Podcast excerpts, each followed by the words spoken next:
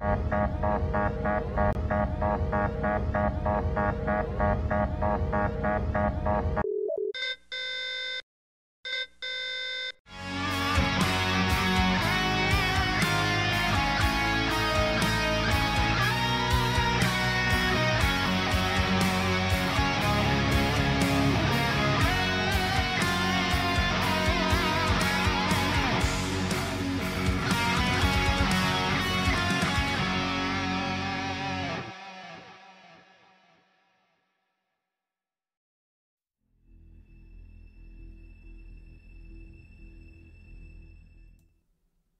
Space.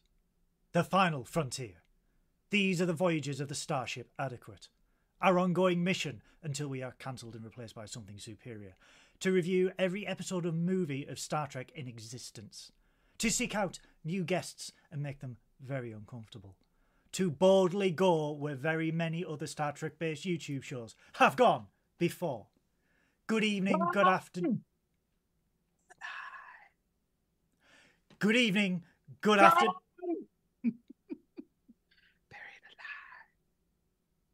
Good evening. Good...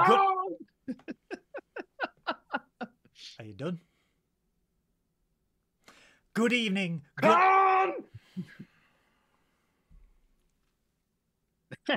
He's just not going to have a drink then.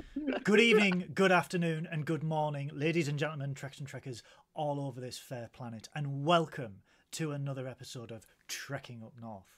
I am your host, Captain Goodwill, and joining me as ever is the delectable Geesian from the planet Hung, Science Officer Synoiz. That's not right. And this week we are joined by a very special guest, for all the way from those United States of them's America, host of Captain's Quadrant on them YouTubes, Oh. Captain Joe Dove. Greetings and salutations, friends. I am pleased and eager to jump in here with you to talk about being buried alive. Buried alive. Like, Khan! I used to have the old school replicator. I only have the the phaser, but that doesn't really help.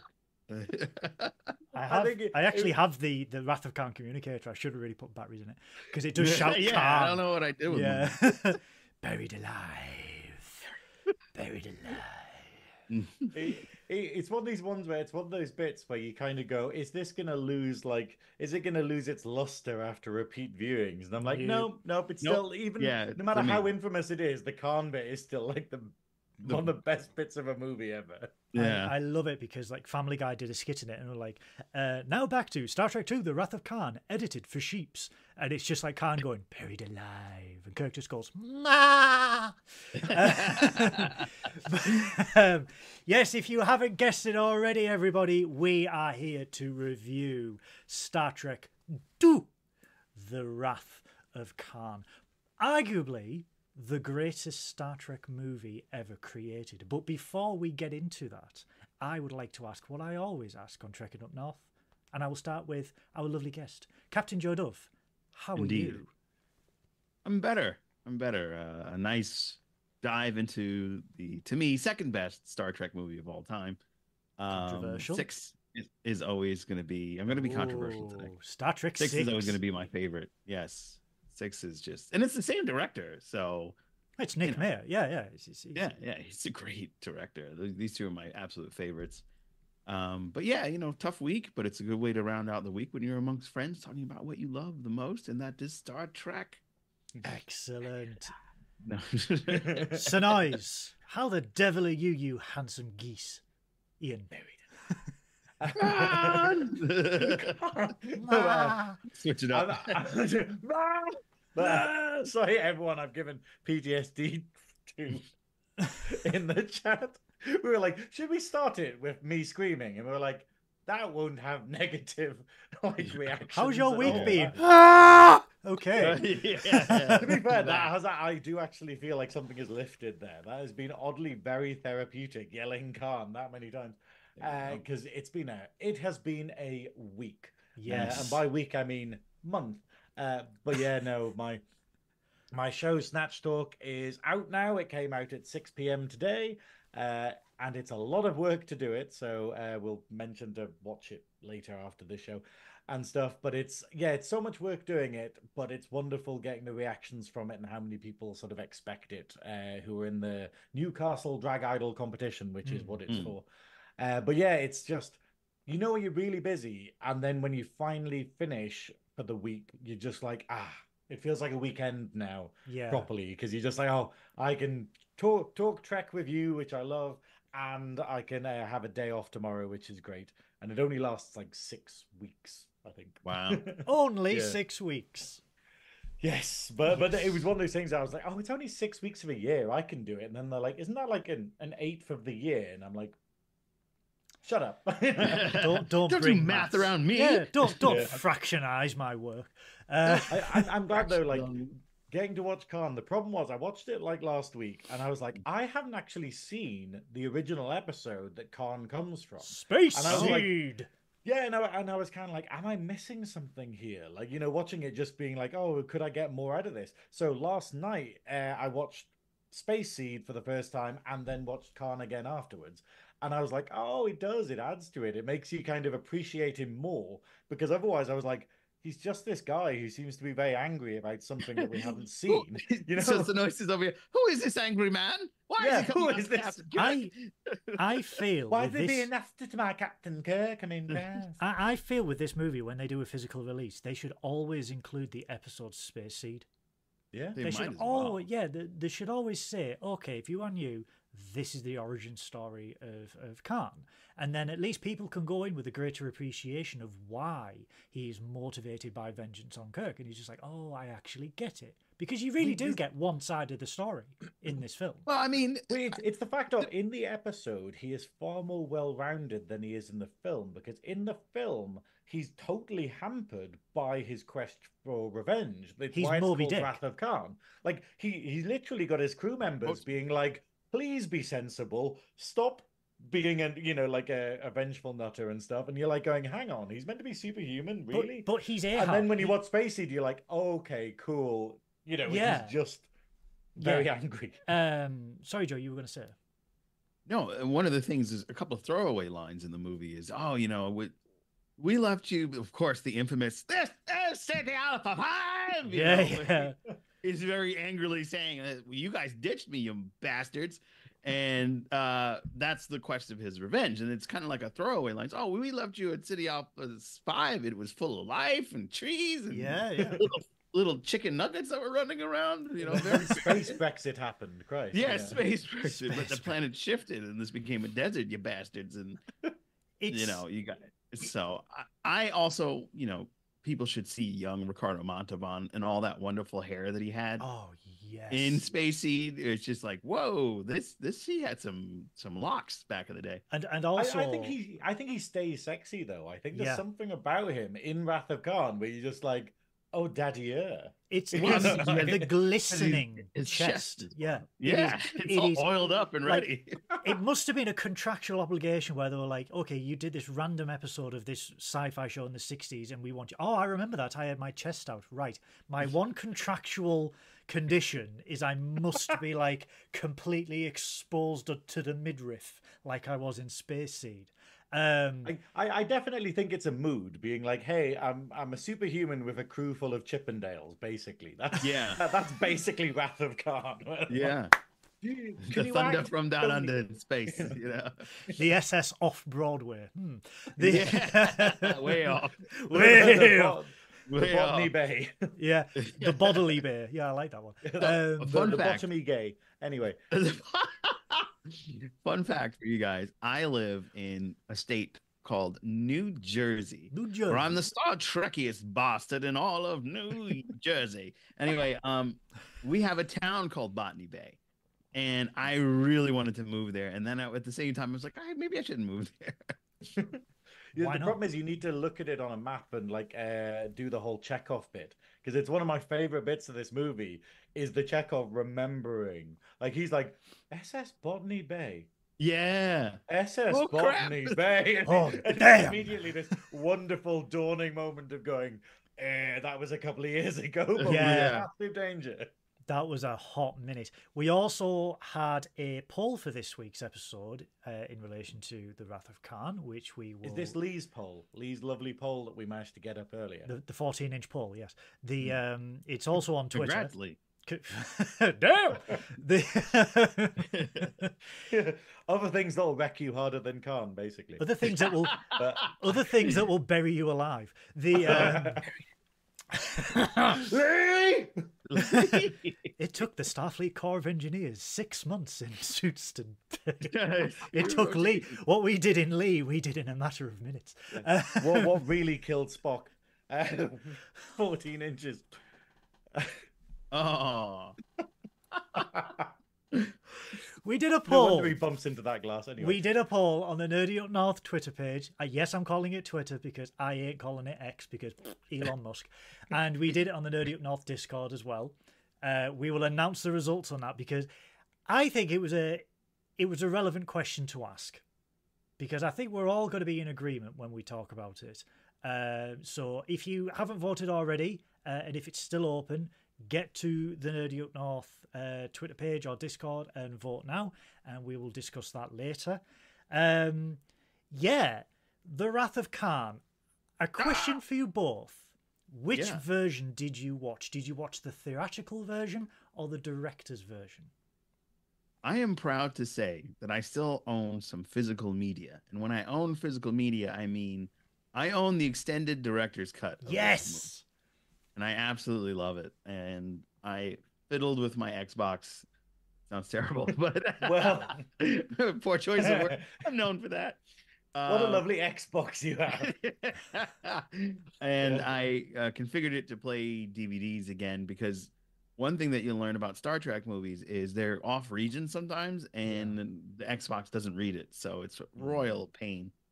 But um, in watching that DVD, I also have the the Blu-ray somewhere Hmm. because I pulled it out just so I could go. I have physical media, guys. I bought physical media as well. I'm, I'm glad you pulled it out of your box for us. yes, I've got Yeah, that. it's- it's Yeah. fresh out of my box, ladies Yeah. and gentlemen. wow.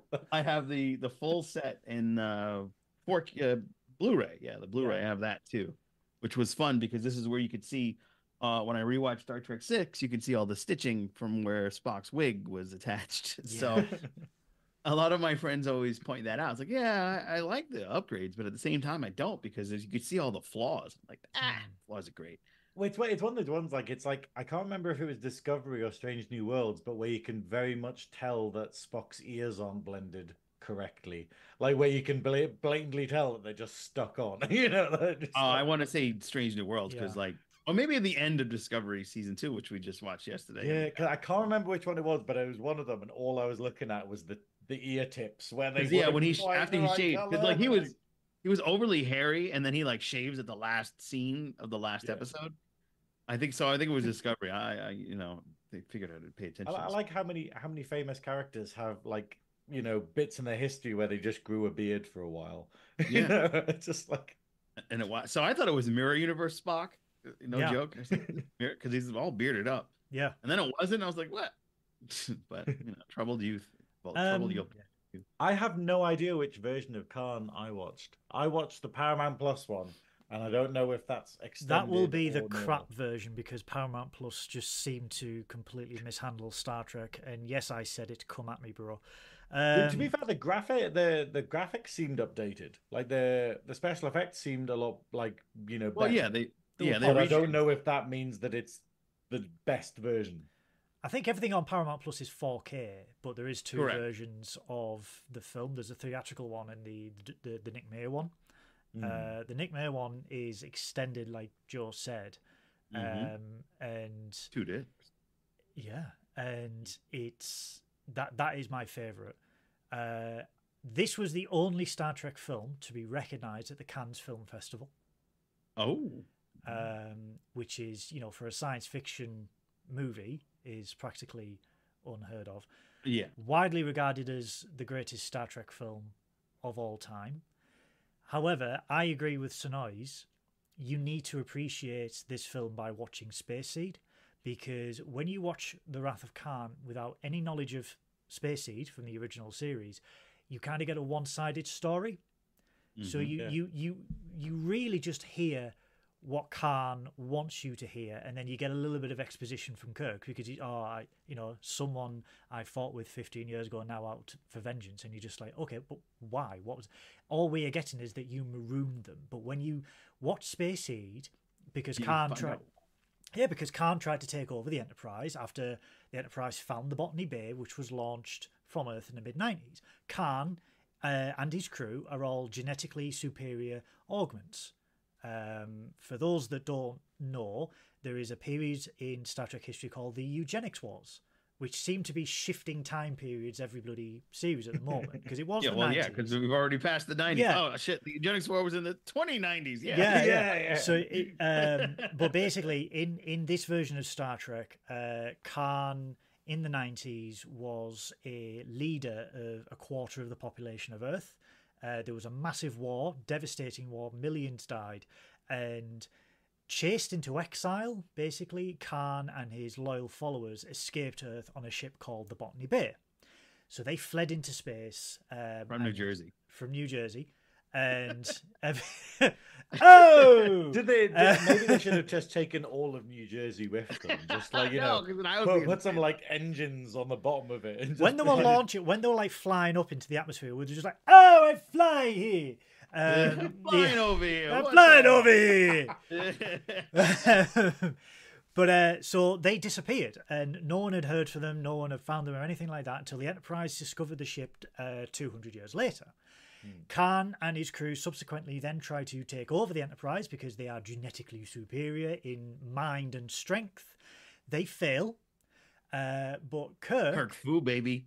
Kirk Fu, but Yeah. Kirk, in his infinite wisdom, goes, "We will not maroon you, but we will set you down on a colony, uh, on not on a colony, on a on a planet, on a, de- a deserted planet, suitable for life, and we will give you all the facilities that you need to make a thriving civilization, and that will be your kingdom. That will be your planet." To rule as you see fit. And one of the lines in the original series episode is like, it would be interesting to visit in Yeah. decades to see what progress they have made.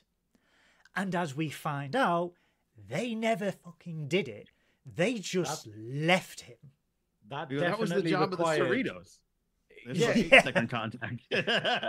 He, I, I think it just required like him just to put a, like a reminder in his calendar or something, being like sort of, oh, by the way, check on superhuman colony.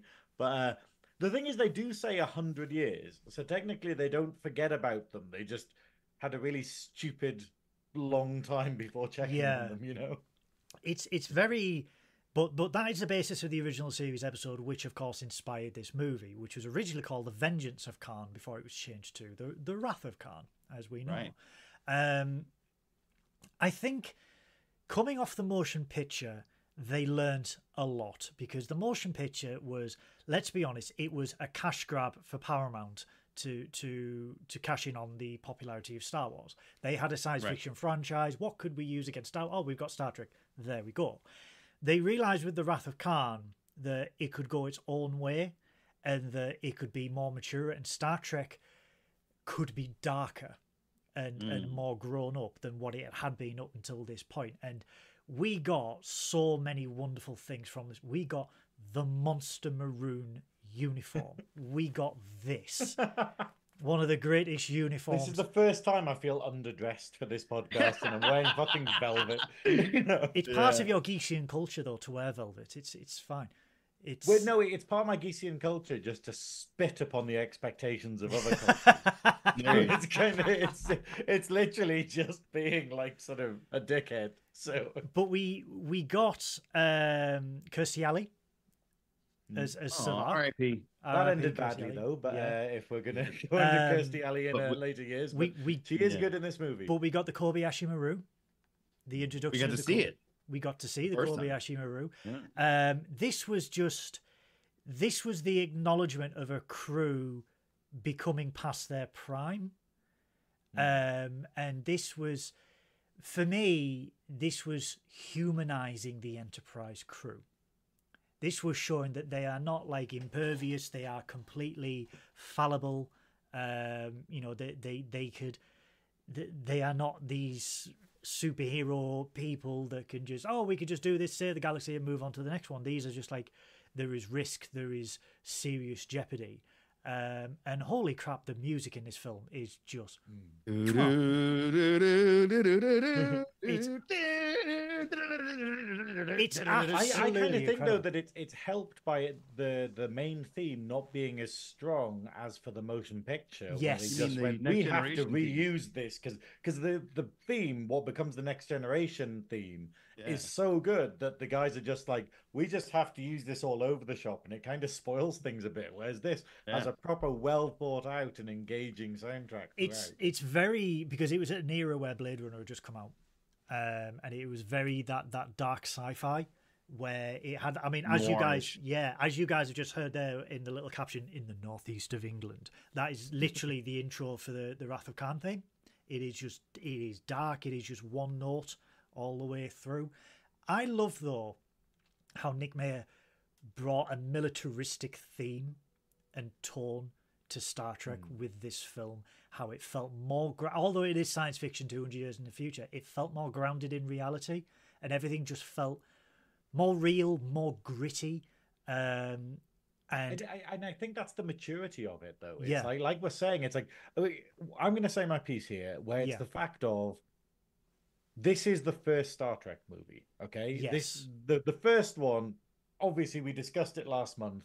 I hated it, if I'm perfectly honest. The more I think about it, the more It more was I shit go, porn. That was It was. terrible. You know, it was it was not a good movie. This is an amazing movie. This is the this is the best translation of going here is Star Trek. Here's how we make it into a feature length film. yeah, and it does it spectacularly, and then it allows the characters to age. Like it's because they're telling the same story that they had from the first. It, this basically retcons the first movie. It basically just goes, "Hey, you know how we were telling that story about how Kirk shouldn't have got promoted and he really wants to be out in space and stuff? We're just going to tell it again, like it didn't happen in the last one, uh, but do a better job with it. Where it's like you know where it's got him and McCoy, like at, at his birthday, and he's like reminiscing about stuff, and McCoy's like."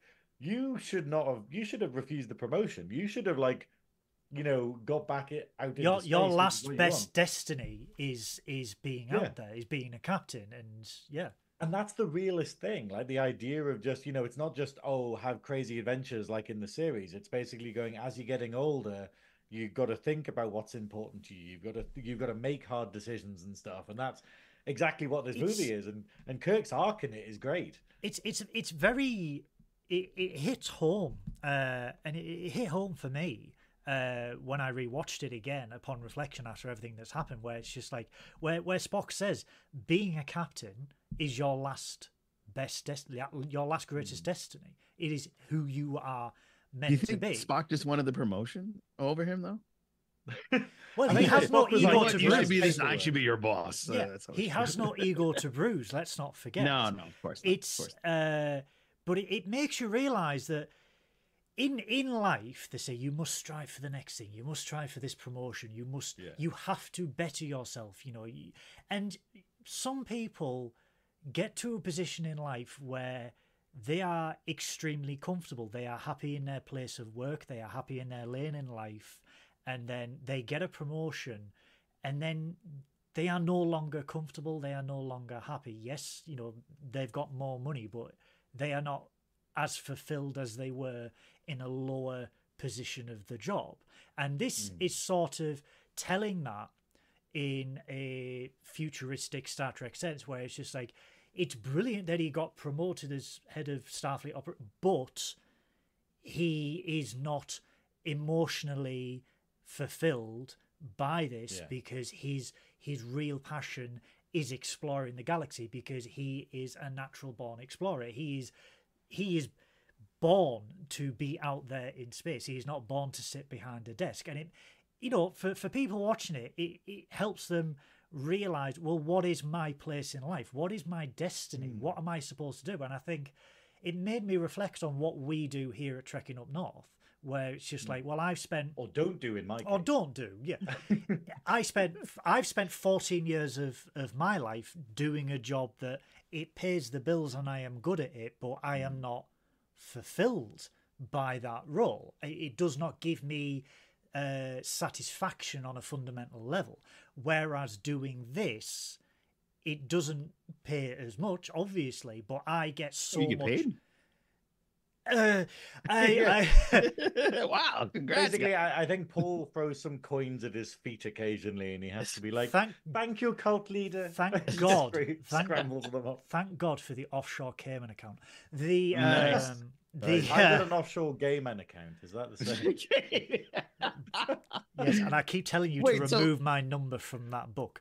The uh, oh, so wait, wait, wait. I, one thing I gotta ask you is, um, being a teacher is, in in England is not fulfilling anymore. Is that what you do? Right, you're a teacher. I am absolutely not a teacher. Oh, You should be a teacher, though. oh Good morning, Mister Goodwill. no, I sound like I I- should be I on a want you to throw register. duster at me the next time. Oh, I'll, I I'll- okay. I was gonna follow up with because Goodwill's like, "F them kids, I want to be out talking about Star Trek." But it's but that's the thing. But that's the thing. Like in in doing this over the last year, it's like this has been more emotionally fulfilling. This has given me real purpose in life, and it's sort of helped me regain a love for something I did a lot of before I moved into what I do now, and it's sort of like reignited the passions. And Wait, I. Sorry. and you can see this within Kirk because even at the end of the film, because at the beginning of the film, he feels old. He feels in you know he feels old and feels in the in uh, the way. At the end of this film, how do you feel? I feel young. He you know everything has happened, but he feels young again because he is he is in the position um, that he knows best, that he is the most comfortable in um, the the turmoil in getting there also shapes Kirk, and I believe because we we say this a lot in Trekking Up North. Kirk in the original series, for the most part, is not a good captain. Hmm. He does make some questionable decisions. Requiem for Methuselah, for example. Leave us alone. We're fighting over a woman. Decisions. And it's and a it's robot. She's a robot, Jim. Yeah. it's all right. I had flashlights at the twentieth. damn it jim that's a cog and it's but it's uh but in from the wrath of khan onwards and especially in search for spock we see the humanization of kirk. We see a more well rounded james kirk that has to i you know has to wrestle with his prejudices has to wrestle with his demons has grudges has a deep seated issue within him that he wrestles all the way through these movies all the way up to the undiscovered country as we see. Um and this is the starting point for it. And there is one scene where we just see kirk. And and, and i think it's it's brilliant acting from shatner because it's a broken kirk for the first time. We've never seen it in a in a in a way that's like this is a hero that you know all the way through the original series. This is like everyone wants to be Captain Kirk. He's the hero. He's the greatest person. And then we just see, shit. He even Kirk can be emotionally compromised, and even Kirk is fallible. Wait, it, it's the it's the end of the dream. Effectively, it's like we've seen Kirk where he's constantly winning and he's constantly in charge of stuff and he's able to do whatever he wants. Like you know, and obviously that's part of what I think spoils him as a character a little bit. But then in this, we basically go, here's consequences. Here is actually going. Yeah.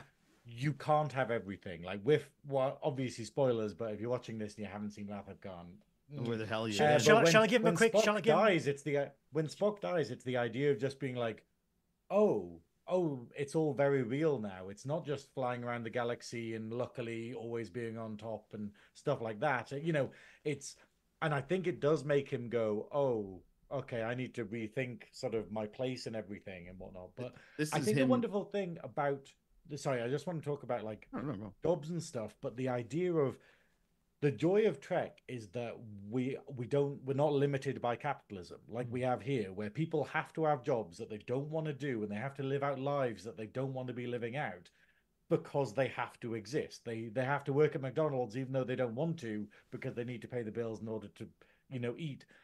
And in in the Trek universe, we basically see what happens when they just go, "Hey, the essentials are free. Do what you want. Follow your dreams. You can play any role in society."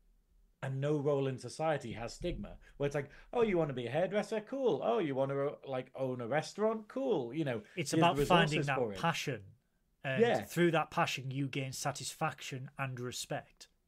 yeah it's that thing it's like you know it's not communism per se but it's the idea of just going look do what makes you happy and contribute to the whole Yeah. But what we see in this, though, is that there's another side of it of there's still expectation. There's still kind of, oh, but you're meant to progress. You're meant to go bigger. Like, oh, if you're a chef, you need to become a massive chef and you need to have all these restaurants and do all of this and stuff. And oh, you're a Starfleet captain. Well, you naturally want to become an admiral and get a desk job where you're not doing the scary stuff and whatnot. And and then you kind of realize, no, you can and and it's a lesson for life that you can finish halfway up the ladder and go that's cool i'm fine I'm with that." happy here.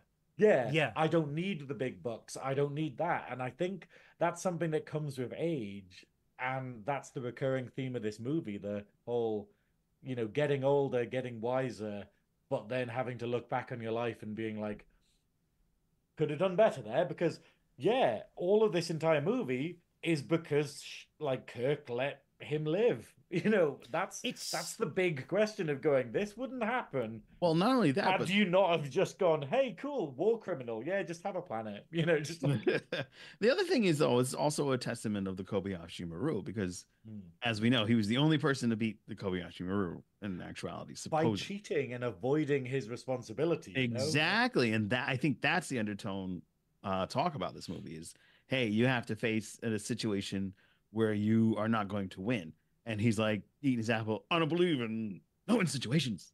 yeah You know what I mean? Yeah. So it's like Yeah. this Yeah, is the first time where he's bites him in actually the oh crap, It's, I can't win here. I'm gonna either lose somebody, lose my ship, or you know, other worse things, lose the Genesis project. It was too much at stake all at once. So this is this was his actual Star Trek Two Kobayashi Maru was the other name The- for this.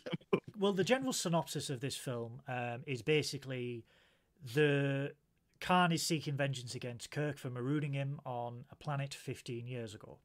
Now, this all comes about because uh, Chekhov on the USS Reliant is is the first officer on this, and they are looking for a suitable planet uh, which is completely devoid of all life uh, and all any preanimate matter or anything like that, so they could launch uh, this um, device Pro called Genesis. G- G- the Genesis, uh, and which is the- terraforming. It, it is basically it's, makes a it's rapid terraforming.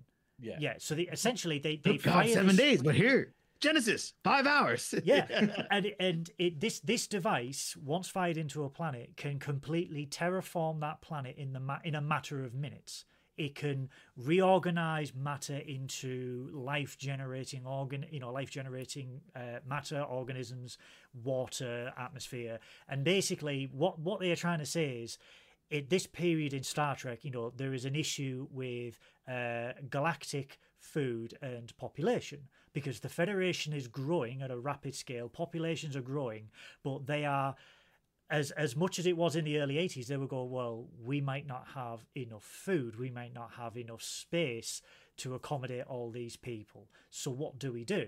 And these scientists came up with this creation where hey we can instead of taking 200 years to terraform someone we we can do it in 6 minutes. We can terraform an entire planet. Now i love the the um the moral implications. And and I, I and I love the fact that McCoy is the one that brings the moral implications into this because everyone up until when they find out what Genesis is, he's just like this is brilliant. It can change, you know, change the galaxy. And he's just like, what is if? What if this is used on a planet that already has life on it? Oh well, it'll just erase that in favor of its new matrix.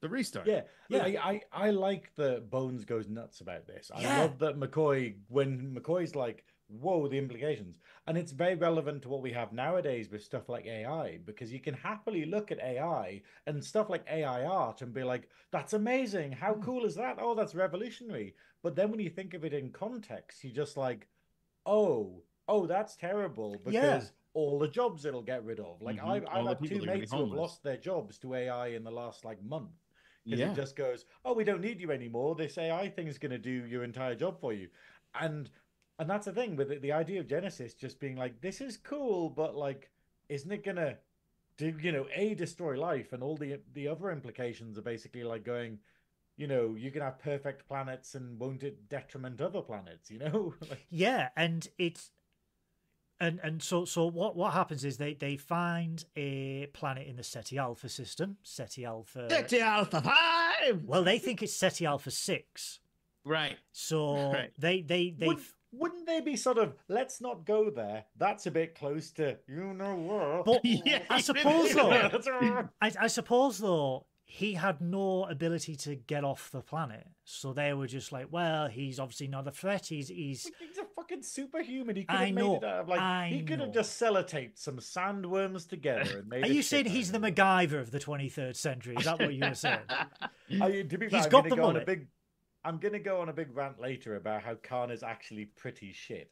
Uh, but like the way he's bigged up in all of Star Trek lore, you just go, he should have been able to fix the bloody ship. You know, he learned engineering and how the Enterprise worked in like a scene. But he didn't like, know Yeah. the prefix code. Yeah, and then this one, it's like, but you can't fix the actual Botany Bay, can you? Oh well, never mind. Well, they no, know. no, they they they jettisoned the Botany Bay in Space Seed. They gave him just containers. They they set him down on the cargo containers. They did not give him a ship at all. No, They we could have made something. You know, But- we could have. He could have. Uh, so what, oh, who am I thinking of? I don't know. so so they Scrap Heap challenged it. they they find Ceti Alpha Six and they go it's completely devoid of life. And then Chekhov goes, well, not necessarily. We, we're detecting some sort of matter on the planet. We it might be a clog in our sensors, but we need to go check. They beam down. They find a host of cargo containers welded together. And as they are going through, they see like old computers, old chess sets, food, tin food. And then Chekhov comes across a seatbelt and he's like, Botany Bay. Botany Bay. oh, I love it. damn. And he shits himself.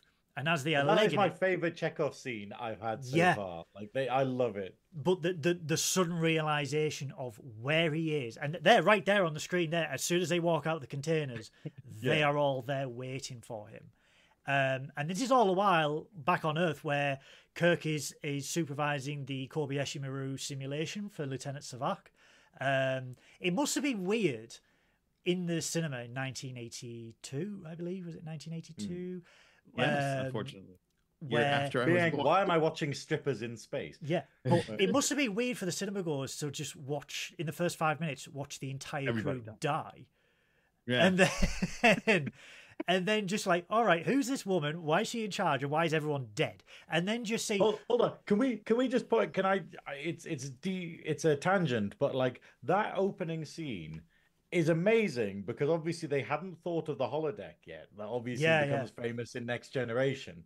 right. And I just love the idea that all these really, really famous people just have to be sitting in on the exam. Because basically, if you haven't seen it, the the scene is it starts off and it sounds like a real crew situation, and then it turns out that actually, with like you know them getting attacked and all of the things, and we see Spock get blown up and thrown away from the console. We see Bones dying. We see the whole crew like killed because of this uh, thing, and then it turns out to be a training exercise, but it was actually uh, Kirstie Alley's uh, what's her name? S- Saavik. Uh, Saavik. Havoc. Saavik. Saavik. Yeah. it's- uh, like you know captain's exam, which he fails, and I just love the idea that you know that's like literally just getting like. I don't know, like Tom Cruise or something, to sit in on your exam and then just pretend to die at some Yeah.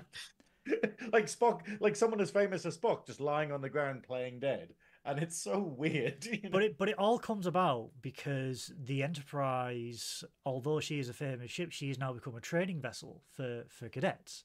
Hmm. So uh, they are essentially training these new cadets on um, how to man a starship, uh, going through the captain's exam for for Saavik with the Kobayashi Maru. Uh, and as Kirk says, you know, how, how we deal with death is equally as important as how we deal with life. Mm. Um, and you know, what what would be your recommendation? Prayer Saavik. Uh, the Klingons don't take prisoners, and yeah.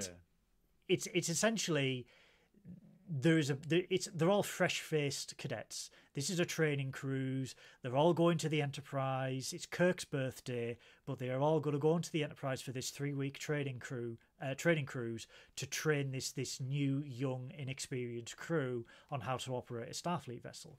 All the while, Kirk is feeling very melancholy because it is his birthday Um, he's been given a book, The Tale of Two Cities by Charles Dickens, um, by Spock. You know, it was the best of times, it was the worst of times. Um, and I love the fact that that Bones, out of everything, gives him Romulan ale and glasses. Mhm. Well, I- Here's some I- more I- brandy. He's like, "Yeah, by the way, you need glasses, but this will soften the blow. Uh, Yeah. I, I love that it's illegal as well. Like, Oh, the like, Romulan ale." isn't this illegal? And he's Yeah. like, "Mm, yes, but No one cares. No one Yeah. cares I- it's illegal. I think the difference. I don't want to compare this too much to the first film because obviously I hated the first film, but it's the fact of what we see here is McCoy's humor landing properly and the Yeah. scene lending it to his humor. Like in the open, in the scene we were just talking about, where he plays dead and then Kirk sort of compliments him on his acting. Uh, you know, he, he's got a little quip there and it's fun. and what do you think of my performance? I'm Yeah, not a drama yeah, yeah. critic. and it lands and it's fun and you just Yeah. go this is and you realize that it's you know the first one it wasn't the actor's fault it's literally just a crap like script in a crap film basically But you uh, didn't like the bald lady? Ilia. no. the problem the Who problem is I, I, ascended into goddom at the end? Or something like Persis that, right? Khambatta.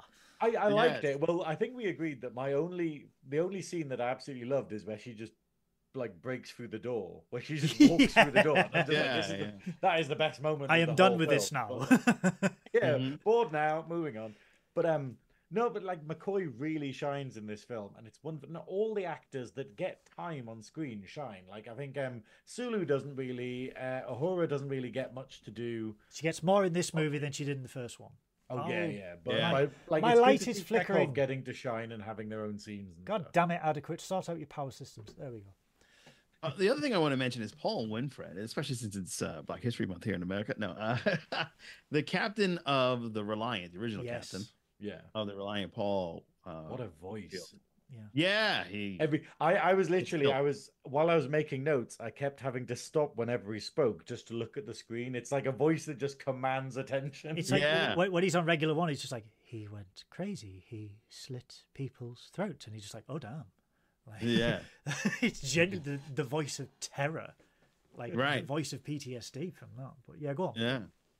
But yeah, so he um though not a pivotal role, though not as as weighted as some of the other characters in this. But he I was surprised that he stood no resistance to Khan. Like not even like, yeah, sure you're outnumbered, but he didn't know they were superpowered. All he saw was Khan pick up Chekhov. That was it. He just went, "Oh shit!" Yeah, and Chekhov's never like five about that. foot. So he didn't know. even say like, "Hey, The hands all Khan, the you time. stop that." You know what I mean? Yeah, yeah. I knew this actor as being one of the most badass people on TV and in movies uh, up until this movie, and seeing him in its a more controlled verse was very interesting. Yeah. Did you do you think like they cast him for that because it's like you know effectively it's kind of it, it kind of adds to Khan if this Right. actor is a famous badass and then he's cowering to Khan it Right. kind of you know to people at the time would it give a kind of indication of going oh we haven't seen it yet but this Khan must be terrifying you know Exactly. Exactly. Yeah. So it's like think of it in today's audience, like Michael Jai White all of a sudden just going, "All right, you got it, whatever." You know what I mean? Okay. Like- Yeah. it's it's that type of It, it adds to the uh, gravitas of Khan and the the the, Right. the, the terror of oh th- this man commands this much strength and control over anyone, you know. Because Yeah. it, it out, out of context, Khan isn't really that threatening in in the sake of thing. Like, I mean, Khan basically, I thought Khan's superpower was that he was just metrosexual and that it was just. You know, I mean, like, I mean, think about it. The, the one of the first things he does after he comes out of like you know cryostasis is fixes a woman's hair, and I was just like, oh shit, this is a badass. Uh, you know, but it's just watch Space Seed. It's very good, but it's just like this idea of him just being, you know, what? Because I put makeup on, but uh, Mm. No, that's but why they were scared of him. That's how the eugenics wars happened. yeah. You know, leather leather pants, leather But pants, and hair product. The other thing about Khan, he's also very charismatic. He's got, as we call here, the Riz. And with the the Riz, you can convert people. So I had always, un- until I rewatched it in the director's cut, I had always assumed that he just used the Riz Yeah. to just talk the people off the science station and the the Reliant to just help him out. No, we got to help Khan. He's got the Riz, you know. Yeah. No, no, he killed everybody. We, well, this is the thing. It's like in the original series episode in Space Seed, he very much is that. Like he has, he's getting, he's winning Exactly. people over on the crew. He makes a member of the crew turn traitor purely Yep. because of his riz and charisma and whatnot. Um, and then in this one, what we see is a weakened Khan. We see a Khan that has gone nuts, like who seem is so racked with the need for vengeance that he's not thinking straight for the whole thing. Like he, yeah, and even if he did have charisma previously, I don't, I don't think he does anymore. But- like he so, and that's probably why he resorts to insane violence the like he does. but the the the the drive is because his wife uh was My was wife? killed Yep.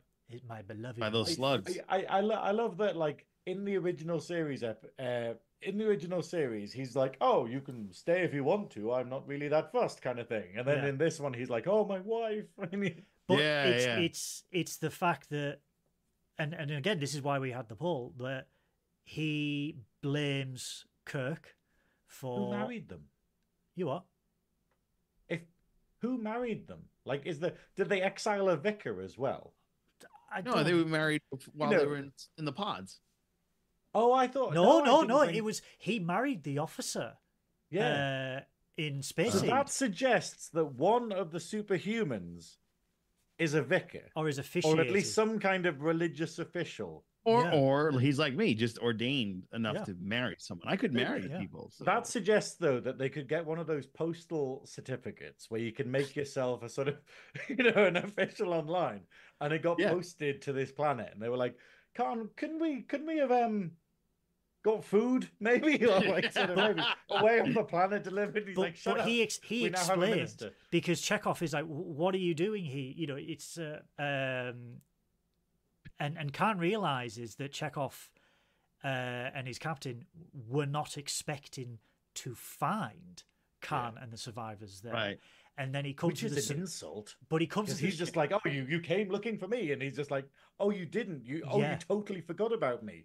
Yeah, but he comes to the, he Son comes to the bitch. summation. He comes to the su- summation that they believe that this is Ceti Alpha Six, and then he's like, Right. "This is Ceti Alpha Five. Five! Yes. Um. And uh, you know, he explains that you know Ceti Alpha Six exploded and it shifted the orbit and stuff like that. And then he gets straight down to brass tacks. He's like, you know, why are you here? And that's when he lifts up Chekhov, um, who famously, as as most Trekkies know, Chekhov was not in the episode Space Seed, so everyone just Nope. goes, "Oh, he was in the mess hall." Um, Yeah. or he was he was doing an apprenticeship at the time. Um, but the slug scene where he puts the slugs in it, and again for Star Trek, up until this point, this was never heard of. This was like tantamount to torture in a way, and it's just like, all right, we got this cat, we got this Khan guy, fairly camp, uh, you know, slightly terrifying in that episode. Oh, so he's actually like piercing people's eardrums with space slugs and Yeah. manipulating mind them, control. mind control. I mean, no one's perfect. No, but he's got a glistening chest. But he wants he wants to know he wants to know why um and you know why are they there? Why are they finding them? Um I love that we get the the the Regula One scenes with Carol Marcus and David Marcus where we get this again age old feud where scientists always believe you know that they are pawns of the military or they have always been exploited by the military so they they create something for the greater good which is then exploited by the military uh for the worst circumstances for the in the worst Star Trek 3. in Star Trek 3 yeah Yes. um and I and I love that and I love that Carol Marcus because we know now in Strange New Worlds that Kirk knew Carol was pregnant yeah. They, is that retcon though? I was going to bring that up. Is no, they so what it what it was. So later on in the scene, he knew Carol uh, was pregnant, but she asked him to stay away, Stay away. Right. and she never told David that uh, Kirk was his father. Mm. So David was the odd we man. miss that. We miss that in this. We miss that in this film where Carol tells David that Kirk is his father. That gets missed out. Yeah, I thought, I thought it was in the film. I No. thought That was it in was. the Um... extended, Oh, I must have seen that then. right? And 'Cause well, it had a scene think- in the don't version I the watched. It has a scene at the end where David and Kirk. yeah, where, where they about- hug it out. Yeah, Uh, Yeah. it's not in the extended, but No. it's it's it's something I believe would have added to the film to to have that you know that bombshell where David says something derogative and Carol just turns around and goes, "That's your father." Even in the cave, Yeah. no, even in the cave, Don't talk like that to your father. But even even in the cave, you know, he's like, he killed them all, and she's like, he's your father. He would never do that, and just like, boom. Yeah. also, bombshell. look at him. He's not capable of it. Christ. Yeah, yeah. but um, I love the fact that he needs glasses. but- But, but oh, by the way, hello Kelly. Hello Mark. Oh, Just hi, Kelly. them in the chat. Uh, hi, Mark. Uh, uh, tell me why you are here. Tell me. Oh, tell me why are you here, and tell me where I might find Admiral Admiral James T. Kirk. Um, I love the plan that Khan does to summon Kirk as well, where it, like all just falls into place for Khan, where he's just like, ah, the Genesis device. Oh, it was by Carol Marcus, a Regula One. Oh, well, we can just say that we're coming to pick that up, and Admiral Kirk had ordered it, and just summoning Kirk, like baiting Kirk Yeah. in a way. Um, all while doing this this like three week training cruise with a with a bunch of cadets. I don't know about you, Synoiz, but did you in the in the scene in Space Dock where Kirk's doing the inspection of engineering, did you get Scotty's uh, nephew talking shit to Kirk? Uh, the the younger lad. Yeah. the one that croaks. No, I didn't. Well, I I don't remember that. I didn't know that was his nephew. So Like- it's, it was Scotty. No, it was Scotty's. It was Scotty's nephew. Uh, and Mhm. Oh, basically, that makes so much yeah. sense. Like literally, because I was watching it and being like, why does he just bring a dead person to the bridge? Because Like, it was yeah, yeah, yeah. You know, I didn't realize. so it you didn't see the director's Yeah, cut yeah. because I think that was it, part of the it director. just has this scene where this whole space battle's happened, and then turn around and Scotty's like, But you know, but, and I was just like, is he like a cat or something, like bringing you a dead mouse in the morning? And we're like, oh god, Scotty's brought another Th- corpse. There's a scene. you know, there's a scene where Kirk's inspecting engineering, and he's he's doing. I, I love the fact that the uniform's got pockets, and he just like Yes. does does the dust on there, and then he's going around, and he goes. Uh, the, the the the the young engineer pops up and he goes, "I think you find out everything is in order, sir." And he's like, "Oh, really? Do you have any idea the amount of stick I've had to put up in the officers' mess? That the Enterprise is the equivalent of a flying death trap." And the, this young engineer who's like met Kirk for the first time, and he's like, "Oh no, we're the we're the best engineering in the fleet, and if you can't recognise that, then you're as blind as a Tiberian bat, sir." And yeah. and I love the fact that Kirk just looks at him and goes, "Oh," and then just goes to exa- Scotty. And with the new glasses, no Yeah, yeah. less. Like, And- you Yeah, motherfucker, you talk about my glasses, man. and, and he's But going he- to Scotty. He's just like, he's tenacious. It needs Yeah. a new director's cut where basically Kirk just lifts the handbag up into shot. oh. oh. And uh, Scotty's just like, ah, uh, sisters, youngest are eager to get into space. Yeah. Um, and that's where he's just like, uh, Makes so much more sense now. Well, that's when they his start the nephew, trade, Because yeah. I just, I literally just went, "Do you do that with everyone who dies in engineering?" Look what I found, bodies it's a to the- different- Hold on, give me a minute. but the but to be like for for the enterprise to be obviously when when they get the distress call from Regula One for the enterprise to be the only ship again in the sector to be summoned there and even kirk just Convenient. yeah convenient and even kirk's like we've got a boat full of children and I have to take command. And like you can see that Kirk is just like Spock, you are the captain, you should take command. And he's just like, but you're the ranking officer. I don't have an ego to bruise. And that's when we get that terrific uh, conversation where he's just like, you know, you accepting a promotion was wrong. Mistake. It was a mistake. Being a captain is your your your first best destiny. Um, and the fact that again it shows that not just Kirk, but the Enterprise itself, this this mighty vessel that we have seen, you know, for twenty years nearly at this point, uh, that was completely infallible, where it gets caught, like as Kirk says, caught with his britches down. Where the Mhm. reliance that Khan has taken over approaches them, and he's just like, "Oh, they're not raising shields. Of course we are. One big happy fleet." Yeah. Yeah, one big happy fleet. But then Kirk, like, Khan, Oil to my chest. but then Khan just absolutely broadsides the Enterprise and just causes so much havoc and damage. And you see all these young kids um, fleeing for their lives. Like engineering is blowing up left, right, and center. And um, I've got a surround sound system, so I could actually hear Scotty now shouting in the director saying, Get back to your posts! Get back to your posts! And they're all fleeing, but you do see Scotty's nephew after, after with everyone running out of engineering, you see what does God need with a starship? You are three Well films Mark. early, damn it, Mark. Uh, but Yeah, thank you, yeah, thank you for the was I time. love it. You are under the impression I'm leaving LA once the event's over. I am not. The Oh. um, give me a job. The uh, you see Scotty's nephew running towards the explosions, running to save people.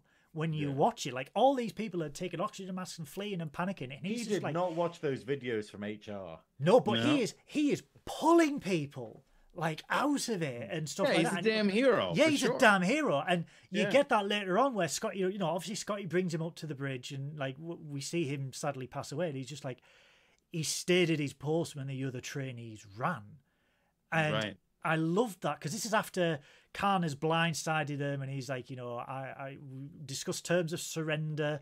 I want you in addition to uh, all data in relation to Genesis. Blah blah blah blah.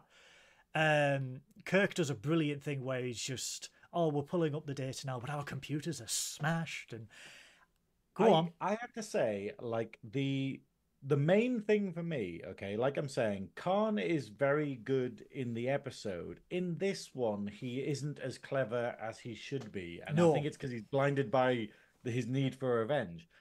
But I think it's great that we finally get to see Kirk being amazing, like being this clever tactician. Like, because Kirk is one step ahead of Khan for the whole episode. Like, even Spock sort of goes, Hey, Khan is thinking very two dimensionally. Like, it's very easy to get around him. And, like, and it's kind of badass that it's literally everything Khan does. Kirk is like, Oh, I've got, you know, oh, I've already thought about that. No. Oh, and it's, it, it's a great film for how it redeems Kirk after you know uh, a lot of episodes of him being a bit of a hothead and stuff like that in season three. he's yeah, because even uh, even because uh, he essentially they override the prefix code on the Reliance. They they shut Yeah. down the sea, I shields.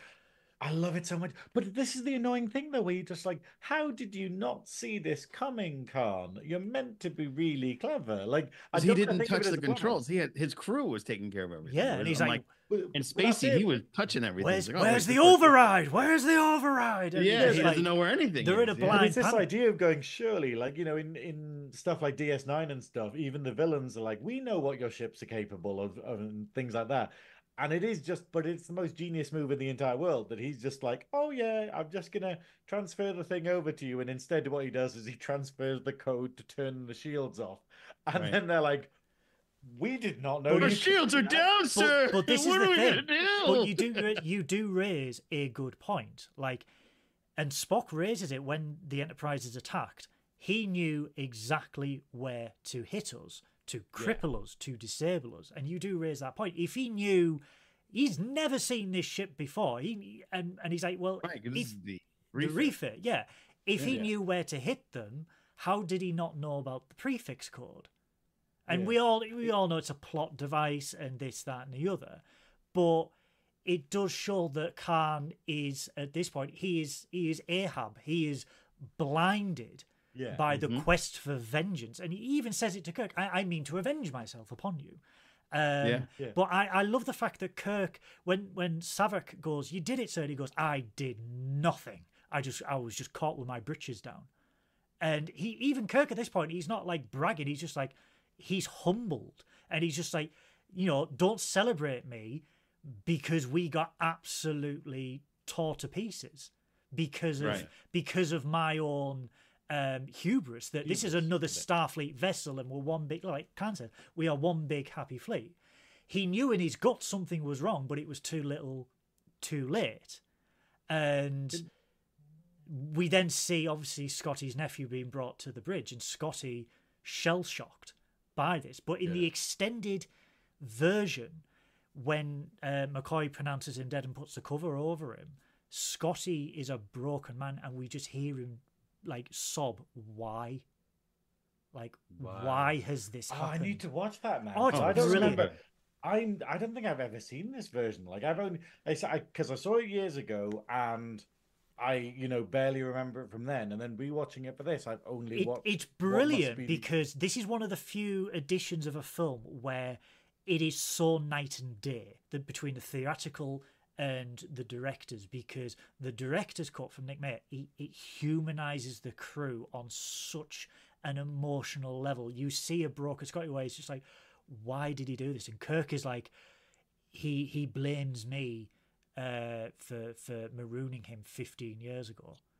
Um, and then you see Scotty away. He he just looks at McCoy and he goes, "Thank you, Doctor. I know you did your best." And he just leaves crying. Yeah. And then there's this scene between McCoy and Kirk where we see the vulnerability of Kirk, where McCoy's just like, "You saved us," and he said, "I only saved us because I knew something about these ships that he didn't." Yeah. And you see that, well, like, it's it's programming there. It was a little another layer in the ship systems that only like top brass know. So Yeah. maybe that's the only reason why I didn't know it. That's But. I- can, can one we little just fun- can we just say though that does anyone else really empathize with? I don't know if he gets a name, but the member of Khan's crew who is constantly just being oh, like oh, he's right hand man. yeah, Yeah, just yeah. being like. Everyone has been that person at a job, you know, where you're just going, we should totally fix this problem because it's going to be a massive deal. Oh yes. Make things, you know, and it's this idea. And, and I was just like, he's the guy in the office being like, should we, should we maybe like fix the fire exit or should we maybe, you know, like, But be- he, he before the big raises a good tragedy point, though. He he does raise a good point. and Fletcher this is- Bryant. yeah, Fletcher he's- Bryant. but he he he raises a good point where it's just like, you have you have saved us from exile. We have Yeah. got a ship and the means to go where we want. And this is where the audience first sees Khan is blinded by pure vengeance because he's just like, he asks me. He asks me, and I shall give it to him. I will chase him Yeah, around. if he just left the poker table when he was ahead, Yeah, he would have beaten Kirk because he would have gone, "Hey, you, you," because the guy points out to him like, "You've already beaten Kirk by getting off the bloody planet." are you quoting and now you Rogers? have a Genesis device. You know, you can do whatever the fuck you want. And instead, he's like, "No, no, I'm going to go for this petty vengeance because that means more to me than actually Ahab. winning." Yeah, it's, he's he's gone He's full Ahab, Ahab. Yeah, Yeah. um, it's it, no but, one goes full Ahab. but you know, it's again we see the first vulnerability of Kirk. We see the vulnerability of this mighty Enterprise, which, it, you know, the first movie was barely scratched, and this one is just like, oh shit! Like the the the visual effects that we see.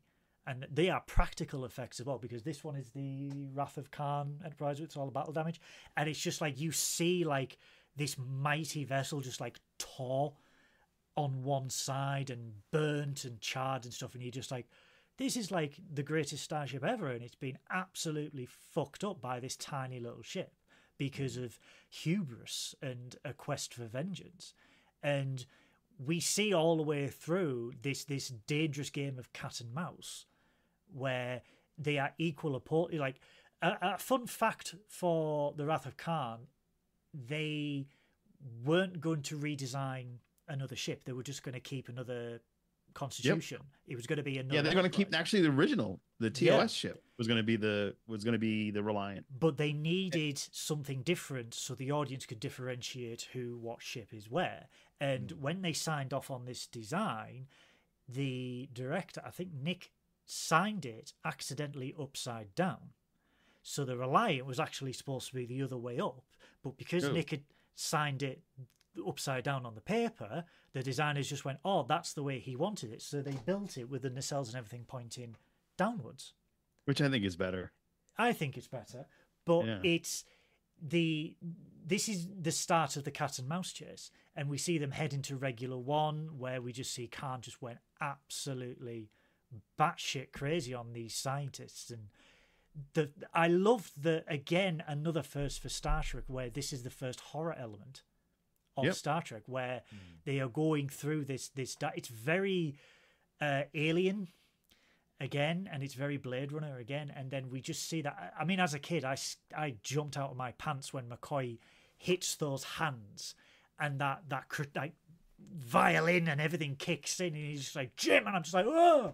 But even in the director's cut, they show the dead body's face just dripping with blood and the eyes open and everything, and he just like, holy shit! Like it'd never been seen in Star Trek, ever. I need to see this director's cut. Oh, it's, see, it- it, sounds it- so Yeah, it's much way better. better. Brilliant! It- It it's so much better. absolutely because we only get like we literally go, oh, there's some dead people. Best let them down. You know, it's literally Yeah. that is yeah. that is I- the whole. If scene. I'm not mistaken, it's like a, a 20 minutes longer in in it's time fair, it's fairly long, but then when Yeah. when they rescue uh, the captain and Chekov from the storage locker, and we see again Kirk, it's the tiniest little things in this film, but it's Kirk just going, "I'm not going to mess around with this code. I'm just going to punch the override and just pull it out."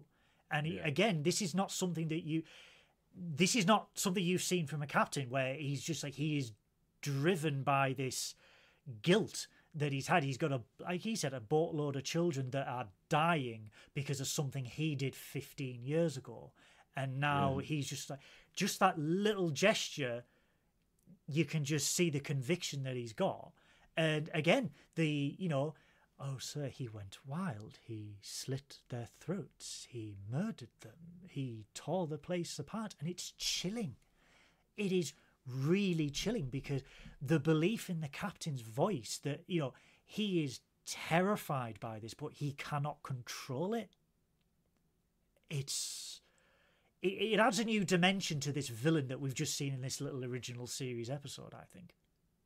But this is the thing because the problem the problem with Khan in the original series is the fact of we never really we get a bit of a sort of you know that he's a bit of a dickhead and like you know he's like you know power hungry but then when you put it in context it's like he don't they say that he sort of ruled like 70% of the earth he, or he something ruled a quarter of the some planet point. yeah yeah. yeah and it's like going okay and it doesn't really come across from it but then at the same time that's probably saying a lot because you know if you have it you could probably have like dinner with hitler and not suspect that he was a nutter you know like you'd Well, like I think it's also the time frame that because it, you're dealing with people that have never gone to space in the Well- capacity of the current Trek. So I think that has a lot to do with it. The mindset that people are smarter individually as opposed to just a, a handful of people that have been given an augmentation. Everybody's kind of um, grown on, in their own mindsets individually and as a collective. Whereas Khan, it was just I'm the smart one, and you guys just all worship me. Okay, cool. 20th Yeah, that's it. century It is thinking in weird, the though, 23rd that, like- century yeah Yeah, It is exactly. weird though that the only one who knows who he is is the only one who sides with him. And it's like, hang on, it, shouldn't it be the opposite way? Shouldn't it be the people being like, oh, it's just this guy who's really charismatic. That's cool. We'll listen to him. Rather than the person being like, oh, he's a psychopathic war criminal. Sounds great, you know. Yeah, yeah, Yeah. it's just a bit of a weird one that that's the, the way again, it works. Whereas it- everyone else is like, he's a bit sus, isn't he? but, but again, it, it also parallels Bond society where we see people like, oh, he was an absolute psychopath. He did have good points, though. And you're just like, no, he was Oh, still he a did use psychopath. The roads, and you're like, Yeah, and it's it's it. I think that does parallel modern society because we do see that where people are going, yeah, that that that dude from twenty years ago who we won't mention because YouTube will probably take us down. You know, who lived in a cave.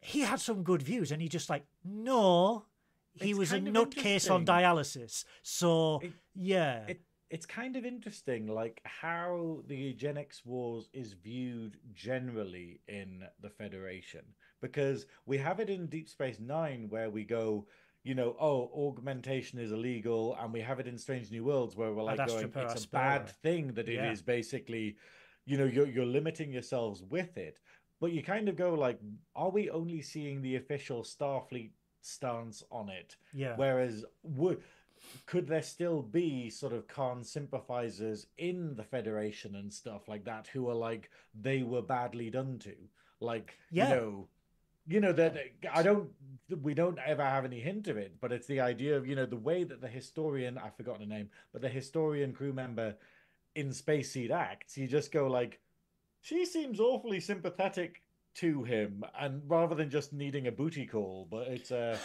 it's it's an In odd one, you know, space. because yeah, no one yeah, can he, hear you he get hot, but you know, like you know, I, I think that that's a Oh big problem.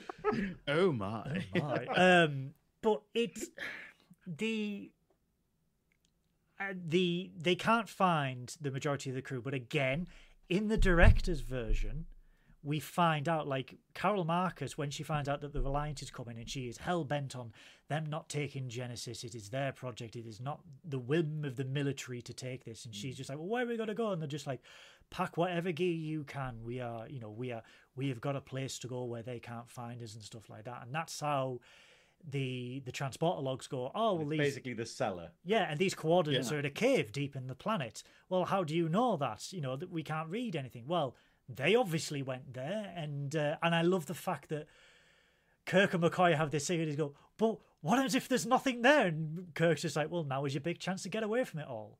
And it's just like, what happens if it's just rock? Well, you'll die. Um, Mhm. but they beam down, and this. I, this I is- love how this is insult to injury because McCoy is terrified of transporters Yes. famously. the first film. And then Yeah. Kirk's just like, okay, so let's just do the most dangerous thing you can do with a transporter. But they beam down to the Genesis cave, uh, and they are ambushed by the uh, the scientists. Um, and then just David Marcus just full on fucking wails on Kirk. Like there is, Mhm. I mean, there, at this point there is no daddy angst, but he has got some goddamn angst against Kirk. And again, where this scene sh- could have deserved like a little bit of an addition is where Carol is just like, "Stop it!" But mother, he killed them all. Oh, David, you're just But making it. Oh, David, you're just making it worse. He's your father. that should have just been put in. It should have just been. Yeah, especially since Thing. life and death had gotten involved. Maybe it's a good time to tell Yeah. you this man's your dad. You know, like. But then Kirk's going to Carol. That's David. Like even David's going, yes. Who the fuck are you?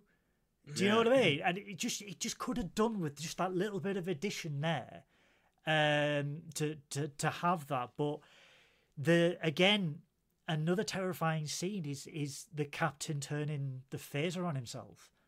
yeah. Where after he's talking to Carrie, he's like, "Your Excellency, we have done what you asked," and like the beam up Genesis, and he just full on vaporizes that dude. Because this is, I Yeah. think, the- we, we we've we've skipped a little bit here where it's the idea of how cool it is that when they go to the station they basically they find Chekov they find the uh, the captain and they're basically pretending to have recovered from the brain worms uh you know so they're going oh you know we we were under their control but we're not now we're fine yeah. and then when they get to Genesis cave they basically go lols uh we're still waiting for Khan Psych! Yeah, mega worms! Yeah. put your hands up, a- gentlemen. And basically, they put a phaser on them and stuff, and it's like a big double cross. But then, and then, and then we get something that's quite cute, I think, which is the idea of Khan orders them to kill Kirk, and they can't do it, despite being mind controlled. They can't actually bring themselves to do it. He's And got more wrist than you. Ah! how it's it's a crazy scene because, like you're Oh, it's saying, it, it does get dark. Like Trek gets very dark. But we see where Khan is just like, you you must do one last thing, kill Kirk. And he's just like, I find it hard to do. And you you see the internal struggle that he is ha- ha- having, and he just eventually just turns the phaser on himself and vaporizes him. But then we Can see we do this? Can we do this scene, but with them knowing it's William Shatner thirty years on? Like where they're just like, oh yeah, bang. it's, But, it's uh, Shatner now. That Shoot him. But- or the Chris Pine version, and when Yeah. ah, Chris Pine. But oh the- the scene where but when Chekov collapses because he can't do it. And bearing in mind, Khan can only hear audio. He doesn't know what's going on. He can just hear phaser fire and screaming. So Chekov collapses. We see and again, you see it drip out of his ear and the Mhm. blood and everything, and Kirk vaporizes it. And Khan knows nothing until Kirk picks up the the the the, the, Communicator. the yeah. iWatch of the 23rd century. oh, sorry, sorry, the Samsung Galaxy. Um, oh. uh, I, um, I, I have to say I love this though. Yeah. Like how annoyed Khan is where he's like, but it's the shock on his, but it's the shock on his face. But he doesn't Yeah. want to give it away to his crew, so he's just like, "Kirk, you're alive, my old friend." And he's like, "Yes, you Yes, bloodsucker." alive. Oh, I, Trent. I love like I just love like I- they I- just try to out ham each other. That's what I, I- one of the things I- you love about. I But like a poor marksman, you keep to missing they the weren't in the mark. same room. Yeah, So like like a poor marksman, you keep missing the mark. yeah, that is my that's probably my favorite line of the whole He's film. because it's taunting this him. idea of Kirk. There's never a moment of this film that it doesn't feel like Kirk doesn't have the upper hand against Khan. Like even when Khan is like winning, Kirk is literally like, I know exactly how to like put you in your place, and it Because just keeps winding Khan up more, which makes him more make more mistakes. Which you know, How do you beat an egomaniac? Ah, yeah, Pop their ego. yeah, yeah. Yeah. But then And we, how- that's exactly it, but- Superior. There's no way this guy should figure this shit out. Like, what's going on? And But- then, well, basically, I know more is the than you do. but, he's but- meant to be a superior being. Like he's meant to be a superior being with like a crazy sort of mind and whatnot. And yet, like Kirk, Superior just, this intellect. guy is just beating him all the time and outthinking him. but superior intellect breeds superior ambition. Mm. Mhm. And we do get the most, possibly the most famous line in Star Trek history, where Khan is just like, I will leave you marooned on a dead world, buried alive, buried Yeah. alive. Khan! He really had to play it up. He really to- I to just really love make it, it like- cool. and and the whole time, like he knew, Kirk always knew that he had he had an ace up his sleeve with the ship being able to be repaired quicker than they let on. Yeah. and Khan knew that uh, Vulcans don't lie, so he thought, "Oh, for sure." that- He's told them exactly what's going to happen, so I've got this. They're screwed. Yeah, Let's go. hours could Yeah. seem like days if you play it by Saavik, by the book. And I'm Yeah. thinking, yeah, that's quite. How the hell did you not see through that, Khan? Like, how could you?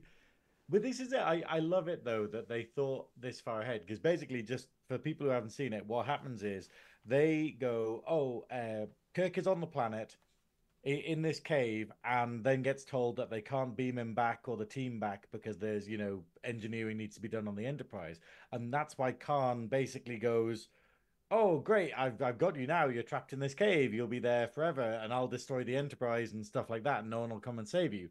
And then obviously it turns out the Enterprise it was all a ploy, and Kirk knew exactly that the Enterprise was going to be able to go and save him and stuff. And They- Spock they- plays they- along, and it's wonderful. It's a wonderful bit of S- Spock plays along because he goes, if we go by the book as like Lieutenant the S- book. Hours could seem like days. We will have auxiliary power in two days, warp speed in six days. Yeah, And that is, you know, that's making Khan believe, ah, oh, that they are absolutely trapped and they've got nowhere to go. Um, I love though the reveal of the Genesis cave, where Yeah, I was know, thinking about that because, like, he had even still, if he was buried under there, they still got like fruit, vegetables, But it's- sunlight. We're good. But again, it's the uh, we we get this touching scene between Kirk and Carol where uh, he's got this realization where he's just like, "How do I feel?" You know, there's a man out there who I haven't seen in 15 years who wants to kill me, and you show me a son who would happily help him. How do I feel? I feel old, worn out, yeah. and she's like, like, too too little butter spread over too much bread. Yes, the bounce has gone from his bungee. The uh, but you know, let me show you something that will make you feel young, as if the world was new. And we and get this. finger bangs him. It's- I love her line. Can I cook or can I cook? You know, yeah, it's the just- yeah, can I love it. can't? yeah, that's a great line. It's a beautiful. Again, it's it's a mix of matte paintings with visual effects, and it is a stunning, stunning image that we see. That like the the, the reveal of this is actually what Genesis can do, and you know this mm-hmm. is this is potentially a blessing and a curse in the wrong hands. Um, And then we do get the reveal because Saavik's still not letting it go. And she's like, How did you beat the Kobayashi Maru? McCoy's just like, You are looking at the only Starfleet officer who ever beat the Kobayashi Maru. And she's like, How? And he's like, I altered the conditions of the program. And David, just being David, he's just like, He cheated. cheated. Yeah. yeah. He cheated. And I love the fact that David, his son, is pulling him up on the bullshit that he is Mhm. spouting out. And that that's the thing, and it's it's like you were saying earlier, Joe. It's the fact of the whole arc of the film is Kirk coming to face face to face with his like you know the, the grave scenario. he's dug himself, The uh, consequences of his dug actions himself, like, and death. yeah, and and it's this idea of you can't avoid your res- responsibilities for that long, and it's the idea of these things from his past coming up to get him, the idea that he never actually dealt with the idea of the Kobayashi Maru and like cheated Ah, in order to get believe in no one scenarios. So yeah, like, like yeah. and it's that thing. It's it's like if you have your life without hardship and you get to like your twenties or thirties and you've never had to want for anything, you are gonna really suffer when you have to actually make decisions for yourself. When Bloody you Gen Z. to go. Yeah, that's it. And like you know, it's a sort of thing. Like I, I nearly, you know, I was very lucky in my childhood, and I pretty much had a breakdown when I had to um buy a house and stuff, and the the amount of responsibility going from dodging responsibility so much to going, wow, this is everything all Wow, at so- once. I was the opposite. I had a house at 23 because my parents Wow. had got ill. So Yeah. I had the dumped responsibility super early. The the washing That's never ends. and that, Both may- that means that you know you dealt with it then, or if you can deal with it in little bits throughout childhood and like your teen years and stuff, you will be better at it. Whereas if you avoid it, like we see with Kirk, and it all hits you at once, and you're just like, oh, I've never really properly dealt with grief or consequences, or you know, Losing. It's- yeah, or losing. It's you know, it, it's wonderful. Sorry, it went off on one. there. The Yeah. But so and he manages not to have a breakdown. So yeah. give him- So the the reveal is, you know, he's like, oh, I cheat, you know, I I alter the conditions of the test and I got a commendation, and then he reveals, I don't believe in the no-win scenario. Spock, it's been two hours. Are you ready? He's like, yep. Uh, beams them all up. He explains to Saavik, you know, this is what we do. You know, uh, regulation if if uh, communications are being monitored by an enemy, blah blah blah blah. Um, It's so good that she's learning though. Like she's genuinely learning. You don't always do things by the book in the reality of things. But It's, we it's like when you see- see people who sort of go, "Oh, we didn't learn that at university," and you're like, "Yeah, kind of ignore everything you learned at university." Yeah, Like, yeah, top- yeah. top Once you tip, get out here, man. if if you are listening to this, everyone, anyone, and you are at university at the moment, forget everything when you leave university because you will learn so much more outside of Yeah. uni. I learned in a so week much. in the job, you learn more than uni. I th- th- th- as as Synoiz has just eloquently put there. I learned more at my time at the BBC and ITV and other film companies in the short time I was there than I did in three whole years at university because it is real world learning. It is real world experience. You can be the most academic motherfucker in the world, but that real world experience is key. And this is what Saavik is learning in this movie. Um, and then we see Khan where he's just like, ah, I've got the Enterprise now. They go back to Regula One and she's not there. And he's like, where is she? And then it's revealed when Kirk, Spock, and Saavik go to the bridge that they're on a parallel course. Just they are literally cat and mousing around Yeah. the planet. And Spock's just like, they could still outrun us and outgun us. So we are just literally hiding all the way Yeah. around. Mark agrees. But then- Yep, no kidding. See? But yeah, I, I really like what um Alan Emma said in the chat where Spock cashed uh, Spock cashed the check that Kirk wrote, and it is Yeah. very much that. Like Spock is the one who suffers because of Kirk's hubris, effectively. Yeah. But but it's it's that idea. Like, but we have another amazing scene when like when Khan realizes that Kirk's fooled him again, and he's actually on the ship, and he's got away from it. Yeah, she's there. She like, "Oh, is. Khan." There she is. And I love the Mm. fact that Kirk taunts him, and he's just like, you know, Khan. Superior intellect? I'd laugh at your superior Yeah. intellect. We played it your way. How about a rematch, Khan? Are laughing at the superior Superior intellect. intellect. And you just see the the the the breaking of Khan's composure. And he's like, "Full power, damn you!" And just like goes full hog on the Reliant as they're heading towards the Mutara Nebula, knowing full well that as soon as they get lost, they won't be able to find each other. They'll be And- on equal footing. It's equal footing, but it's again. I got serious balance of terror vibes from this scene as well because it shows again that Kirk and Spock are master tacticians. Because as Synoiz mentioned earlier on, when they are in the nebula and they're chasing each other, Khan is only using two dimensional thinking. He is using naut- nautical tactics. He is not using uh, full three dimensional tactics as Yeah, you would in space. He is playing 1999 Battleship, while everybody else here is playing Xbox the 950. You know what I mean? everyone Like, else is the- playing 3D chess or whatever it is But it's- called. But it's the fact that Kirk is just like, okay, let's drop the Z axis 10,000 meters. So they drop so he can Right. fly overhead. And then you just see them and they shoot him at the bottom. But it's brilliant because before we see that, we see them just firing blindly at each other. And then Spock just goes, Well, hang on, I'm having a look here, and he's just literally flying around in a circle. If we do that, we can literally just go and then just go right behind him and catch him with I, his pants I down. literally, I genuinely didn't realize until this moment that Spock was being literal. I Yeah. thought when he said, I thought when he said he's thinking two dimensionally and stuff, I thought he meant like as a metaphor of he's Mm-mm. No. too straightforward and blinded. And you're just going, no, no, he literally is talking about dimensions. And I'm like, But oh wow, yeah, that's It really is, yeah, but again, again, it is another first for Star Trek because obviously all the way up until that point, ships face each other, and we see loads of memes where they're just like, "Why do ships always face each other? And why are they not Yeah, like, like, why that didn't they or come like out that?" the Like, down yeah. next to the other and it's just like people are like, "Yeah, well, they'll, they'll level to to whatever," but this is just like, no, Space, like, it folds. It's a whole different yeah, ballgame. but Khan is There's no up, there's no down. It's just woo. Khan Yeah. doesn't think like that because Khan is not a spatial navigator. He's just like No, left he's an Earth left, right. plane. Yeah, up, up down is not a thing. So to, that to- '90s thinking, baby. Thank Yeah. God for it.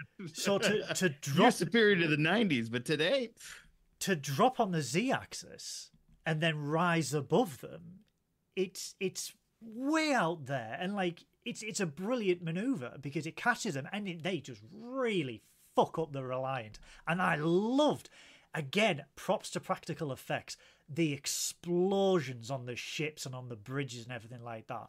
Absolutely. Mwah! Brilliant. To see a ship so unbelievably fucked up and Khan just like pulling that massive girder with that glistening yeah, burnt, half burnt chest. half Am I the only one who wasn't aroused by this? That, Yes. That's just a very strange flip. I'm a proud metrosexual, and just pulling it, and then like his his second in command, and he's just like, "Yours is the superior,", superior. and he's like, "I shall avenge you." And no, you won't. If only I listened to your advice and not got you killed. yeah. Oops, sorry about that, buddy. but like the Enterprise goes, "Oh, we we've got them now. That's it. We've got to you know discuss terms of surrender." And Khan's just like, "Na na na, mon ami," and just starts They'll to have the Genesis. and just starts to activate the Genesis device. Is anyone else really like? There was something weirdly satisfying about how convoluted starting the Genesis device was. It Oh, was the little- up, down, up, down, Yeah, left, right, yeah. left, right. The. Konami yeah, it was one code. of these things where it's like you need the Yeah, the Konami control. code. Yeah. Yeah. Yeah, the Konami code and the fucking Ah, Carol Marcus. I didn't know you were a fan of Castlevania. And Sega! How much of it do you reckon was improvised? Like, or you know, they wouldn't have said, "Oh, here's the," you know how like in Trek where they basically they're just bapping away at their con- console and stuff, and it doesn't none of the buttons mean anything. With this, do you think he improvised, or if there was a, "Oh, this only turns to the right, this bit pushes in," or like, I, I think they probably said turn it clockwise and then th- uh, push the button and it'll go down. I want to know Yeah. why Genesis never left the transporter room. it didn't need to? Yeah. But Where are you isn't gonna it a store probe? Though, Isn't it a probe that's fired? Wouldn't it have been better? I suppose the shields would have been down, but wouldn't it have been better for him to just transport it onto the Enterprise and then be like, right, I don't care if you can get away. Not if But it's even- completely screwed up. If the ship is like even- destroyed. Even if he could have done that, he obviously wouldn't have because he like He doesn't know isn't- how it isn't works. thinking rationally. He's No, he's not, not. Yeah. thinking of like, oh, you know, he he's so certain that they can't teleport teleport from the planet, and it, his ass gets handed to him. He's so certain that they can't get more than air impulse engines, and He's- yeah, but and he it's- spits his last breath yeah. at the. At this point, he's he's crippled emotionally and mentally, and Yeah. you know this is this is And burnt. literally this is literally his last ditch attempt to gain vengeance on Kirk because he knows. Yes, his ship is crippled, but so is mm. the Enterprise, and they cannot get away. So, you know, the, the the sheer power of the Genesis device will take not only take Khan out himself, but will take Kirk out as well. And for him, that is an acceptable resolution to this whole situation. He has got nothing, mm-hmm. literally nothing to lose. His crew is dead. He is the only survivor from the Botany Bay. His only he last started remaining off with goal. a hundred, Yeah, and then he's got zero, and But he's just like, you are a terrible leader. but he's he's he's conservative. But the only last remaining, he's the Liz Truss of augments. The only isn't la- the problem with the Tories that they're not willing to fire anyone, despite that dickhead in Parliament? which one? But the uh, Oh, the good point. Yeah. but his his his only solution is to well if you know if I've got to die I'm going to take you with me. And then we see that you know the Enterprise is crippled. They don't have warp speed. We we know it's going to take six hours for warp speed. So Kirk's just like just anything we have got just get us out of here. But it becomes more and more apparent that they are going to run out of time. They won't get enough distance um, and Scotty's just like the dilithium, you know, ah, the dilithium crystals are fused and stuff. And then Spock, being Spock, just quietly leaves the bridge, and no one bats an eye. And I'm just like, why didn't anyone notice? like, wow, we got that bastard, huh, Spock? Spock. no, it would it would have been better though if it was like sort of one of those weird like kids films or whatever where he's like Spock's literally like like Home Alone or something. Spock's just literally put up like some pillows like shaped like him with like, Like a, Spock. a cassette recorder being like that is illogical every time. That is a Fascinating. That is illogical. You know, like, oh, Spock, that know. illogical. That is illogical. yeah, yeah, It's it stuck. does, it does the whole scene from Home Alone 2 Yeah. Merry Christmas, you filthy animal. filthy animal. Spock. yeah, it's completely Um, changed. Wait, that that doesn't sound like Spock. But, But um, the when he gets to gets be down, fair though, like that is one of the ones of going, how did nobody notice that he vanished? yeah. To the point where I'm as frustrated by that as I am in But even season three, where you're like, how did no one notice them smuggling uh like a a cloaking device onto the ship but, but even by hand? even there's there's a point where Spock has already left and he's down in engineering, and they say, "Don't go in there. The radiation's too much." Uh, I Kirk- love this Kirk- scene by the way, where he does he uh nerve He pinches Yeah. him and then puts his hands on his face. Remember, I'll I'll get to that point. But Kirk or Well, what, Sulu, it- does it? What does he make him remember though? I'll- I can't I'll- remember. I'll get- Sinatra. He put yeah, his it's just cock in. nudes. I'll I'll get to that. just like here's some mental images. Of, Spock cock. So you know, and um, just wakes up being like, least 14 incher. Uh, but Oh, Kirk, no. Kirk asks Sulu, he's like, you know, distance, 4,000 40,000 kilometers, uh, time. And then he looks at David, and I'm like, you have literally turned to your son where Spock was, and you did not notice that Spock was there. Getting down to engineering, though, now this is considered part one of a three part trilogy of Star Trek films, as we know now. Two, three, and four are like a complete trilogy of the, the Genesis. And six was almost included in that. If, Yeah. uh, they could have got Kirsty back or Yeah. Robin. So, did she was supposed to you did you think at this point of filming that they knew there was going to be a sequel, or they just did it to elude a mystery anyway? Because to do the Katra on McCoy and just go Mm. Yeah, no, remember too- who would yeah who would know that who would know that yeah. but Spock's sacrifice, where he he realigns something with the dilithium crystals and they warp out of there just as the Genesis device explodes. This scene again is another first for Star Trek, where it is an incredibly emotionally distraught scene where not only do we see a much loved star of the show and movies die, but we see Kirk actually face death and become broken by that experience. I mean, the we'll get to the scene in a minute, but just the end bit where obviously Spock passes away and is slumped, and then we just see Kirk just slumped next to him and the shock on his face that Hmm. he is he has although he has won he has also lost. And he is just broken by this whole situation. And the scene with spock though as he what gets me is when scotty grabs hold of kirk and he's like sir he's dead already and then you see You can't go in there. He's dead already. but you see because That kirk was shouts probably terrible. You guys are English. How was It's that? better How than mine. It's dead. better than I could do. Sir, he's dead already. Um, happy birthday to my sister, who's Scottish. Don't be offended. Oh. Um, the What were you going to say? And is dead. And I was like, I what was the like, fuck? oh That no. got dark. happy happy birthday, Jamie. This Rest show in got rest so in peace. Rest rest in peace. Jesus. Um, but uh, um, no, uh, but fuck, what was I doing? Yeah, so that that, but when serious time now. But when because Kirk shouts Spock, and obviously the the intercom's not working, so he does it again. And what gets me is that Spock is near death. He has just sacrificed himself for the needs of the many, and he stands up, and he's still wants to look his best for his captain. And I just thought, just that little gesture of just that is Spock.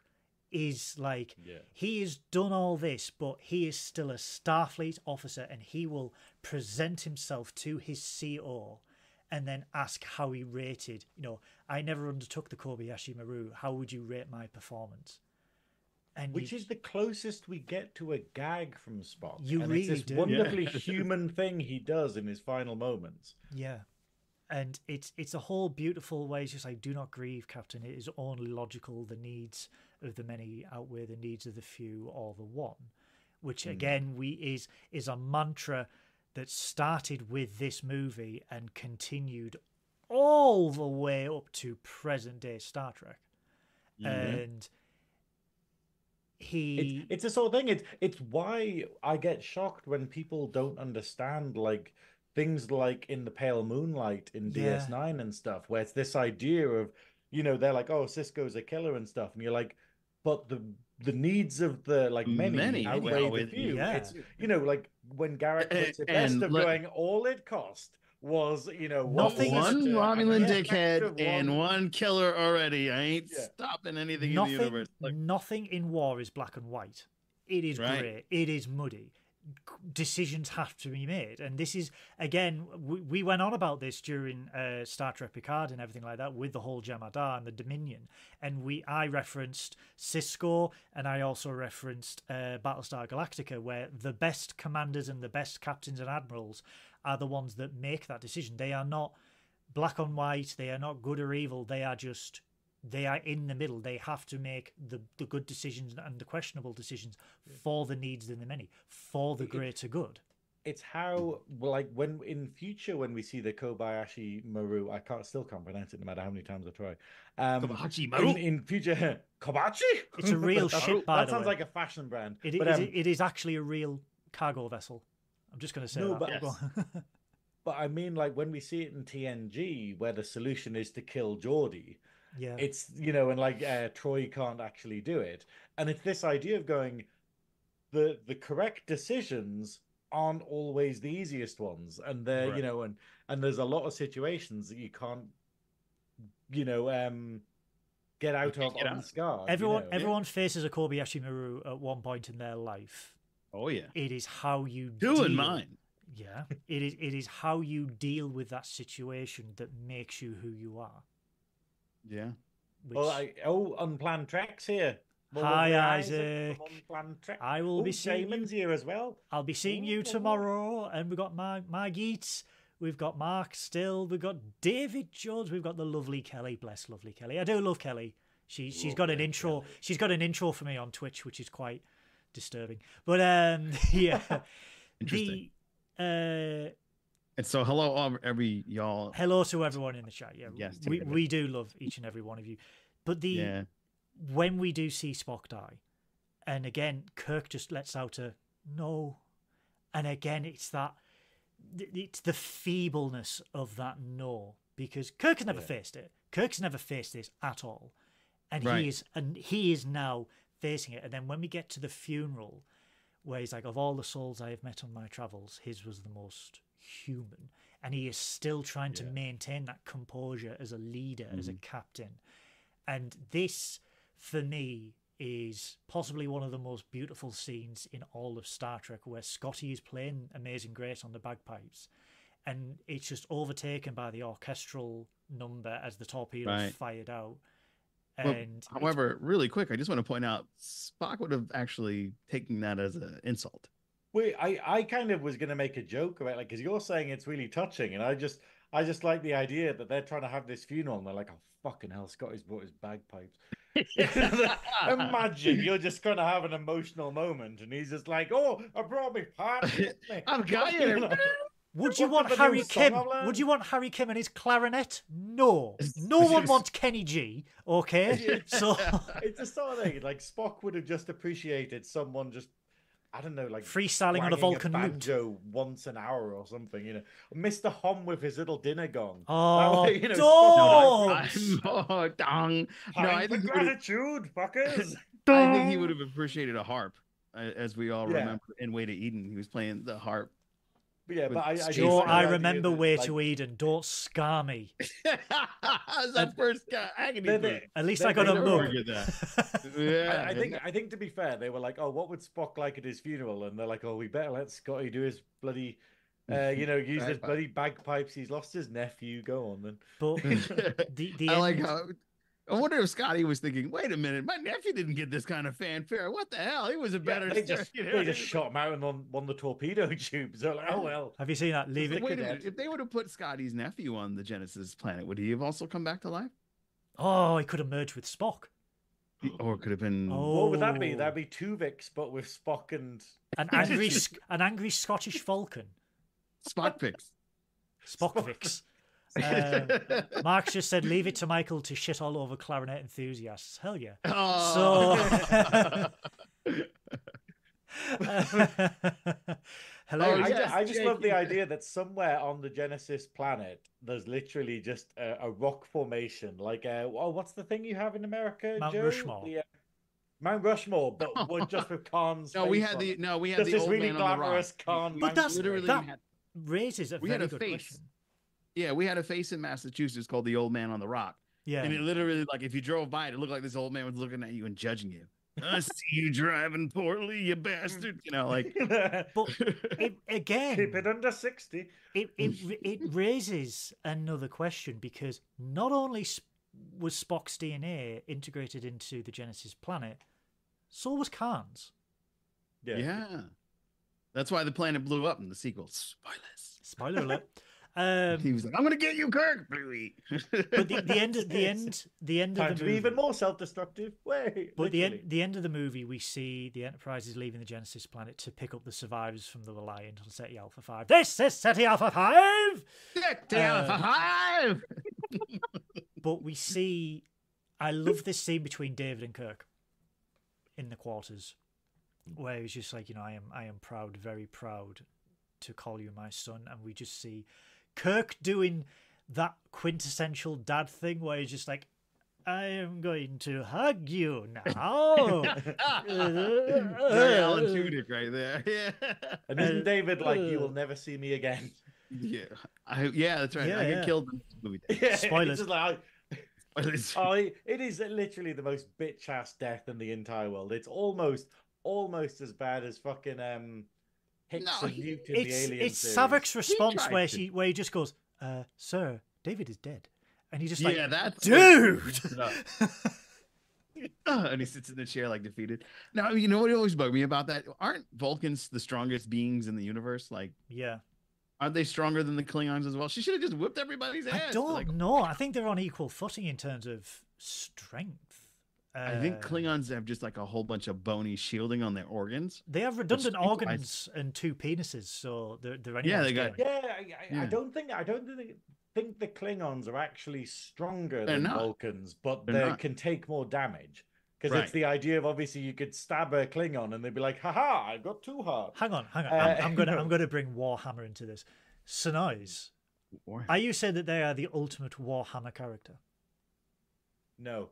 Right, Okay, moving- on. The To be fair, it's it's it's heresy. it's a kind of weird one because there isn't really a Warhammer comparison. Because in Warhammer 40k, you have the the Eldar or the uh, Eldari, but they're not actually stronger. They're not really a good equivalent for the Vulcans because they are like that kind of race, whether they're this superior overlooking thing, but they're not physically stronger.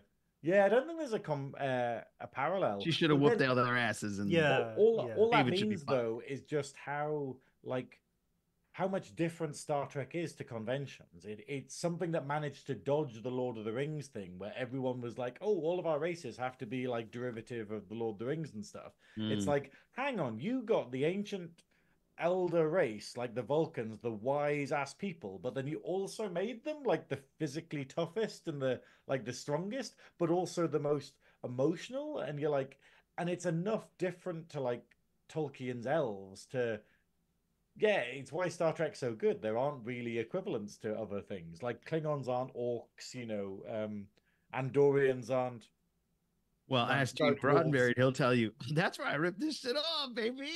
the, the- the whole thing No, about he- enjoying Star Trek is not to watch interviews with Gene Roddenberry. Yeah, that's, yeah. that's Oh, basically the way remember to one stop girl. enjoying I'm stuff. out of We're like, oh, God. Let's look Um, into what Gene did during his life. Oh, The- the- Put that away, Gene. the the uh, the ending of this though, where Kirk, how do you feel? I feel young, Mm. and the the closing monologue, uh, narrated by Spock. Which I think great. it was a beautiful Yeah. way to end a fantastic movie, Mm. and I urge everyone out there, even Synoiz, if you were going to watch The Wrath of Khan, watch the director's version Absolutely. because Mm. it just it it you get directors versions where they change it this enhances it this Mhm. makes it infinitely better Yeah. um, because you get those tiny little context clues all the way through um, but I, I, I urge you to to watch Space Seed first to get a well-rounded opinion of Khan and then watch the director's cut of Wrath of Khan now, there is a question that we posted on the Nerdy Up North Twitter and Discord Indeed. yesterday, and I'm going to put it to you. I'm going to put it to Joe first. Oh, put it to Joe. Yes. Put it to Joe. Really quick, Alan to had corrected Joe. me. So, Alan corrected me. He said that New Hampshire was the old man in the mountain. That's right where my aunt lives. So shame oh, wow. on me. the Yeah. You I guys said the other just question has like, loads of English places, but with new in front of it. Yes, has- it's, there's no that's what our like. Look, no one looked at it and went, "This reminds me of Hampshire." They're like, "No, it's it's just a place. I'm just going to name it. when it." the Hampshire." Puritans escaped England for persecution, they didn't have a lot of imagination. Like, we're free from England. What should we call this? Uh, New England. Um, you so- can name it anything you want. You have absolute freedom here. You can do anything you want. You can call it anything you want. I will call it New England, and we will keep the same religion we had as before. What town should we And- and call what do they- this? The same town in England, but it is in Kentucky. What do you mean? Middlesbrough, Kentucky, Stockton, California. And you're just like, why? I, I Um, like the idea of just being like, oh, okay, you what, what what will you call this city? Uh, I came from York, New York. New York. Okay, well, what are you going to call the state then? New New York. you York. No, actually, hold on, hold on, guys. It was originally New Amsterdam. Sorry, you lose a point. Ah. but uh, this is the another thing, fun. I, I'm I know nothing about America. That's Find- okay. find a I- I- I'm, had- Springfield. I'm into the men's with it. Find find a Springfield. You'll you'll hit about thirty in America. Yeah, there's a ton of them. Yeah. There's a ton of them. Uh, there's one in here in New Jersey. New Jersey. But- there's a New York, the state really gives up on its names because once you get past like Poughkeepsie, it starts to become Mexico, New York, Cairo, New York, Egypt, New York. It is Germantown, New York. Really? It's Just they're like, eh. Germantown. The- That's where they couldn't remember what the German town they were trying to copy the name of sounded Yeah, like. yeah. So like it's This- um, this um, be that, Hamburg. you know that German town. Oh, New right, New. Munich. Nine. nine. Um, So, uh, so the question was: Was Khan's wrath justified when the Federation didn't check on the Botany Bay survivors? And I put that to you, Joe. was Khan justified? when they didn't. Show, it's like, hmm, yeah. I I always thought Khan's vengeance was very just. I just think he just went overboard. I totally believe that uh, if something would have happened, I would have lost my loved one after I was promised to check in, maybe some rations, if things weren't going so swimmingly, because superior uh, superior intellect means superior crops if the planet's conditions are just. But Mhm. obviously, with the situation of the planet exploding and everything switching, and this is Ceti Alpha Five, uh, we obviously had a situation where we are not in a good way, and now my wife is dead. So the minute I get a chance to get off this planet, I am seeking revenge. But I wouldn't be so uh two dimensional about it. I would definitely go, okay, wait, spaceships do what? Okay, let's Yeah. get sure everything is and I probably would have bounced uh, once I had my revenge. All right, he's stuck in the the, the cavern there. I'm I'm heading on out. Synoiz?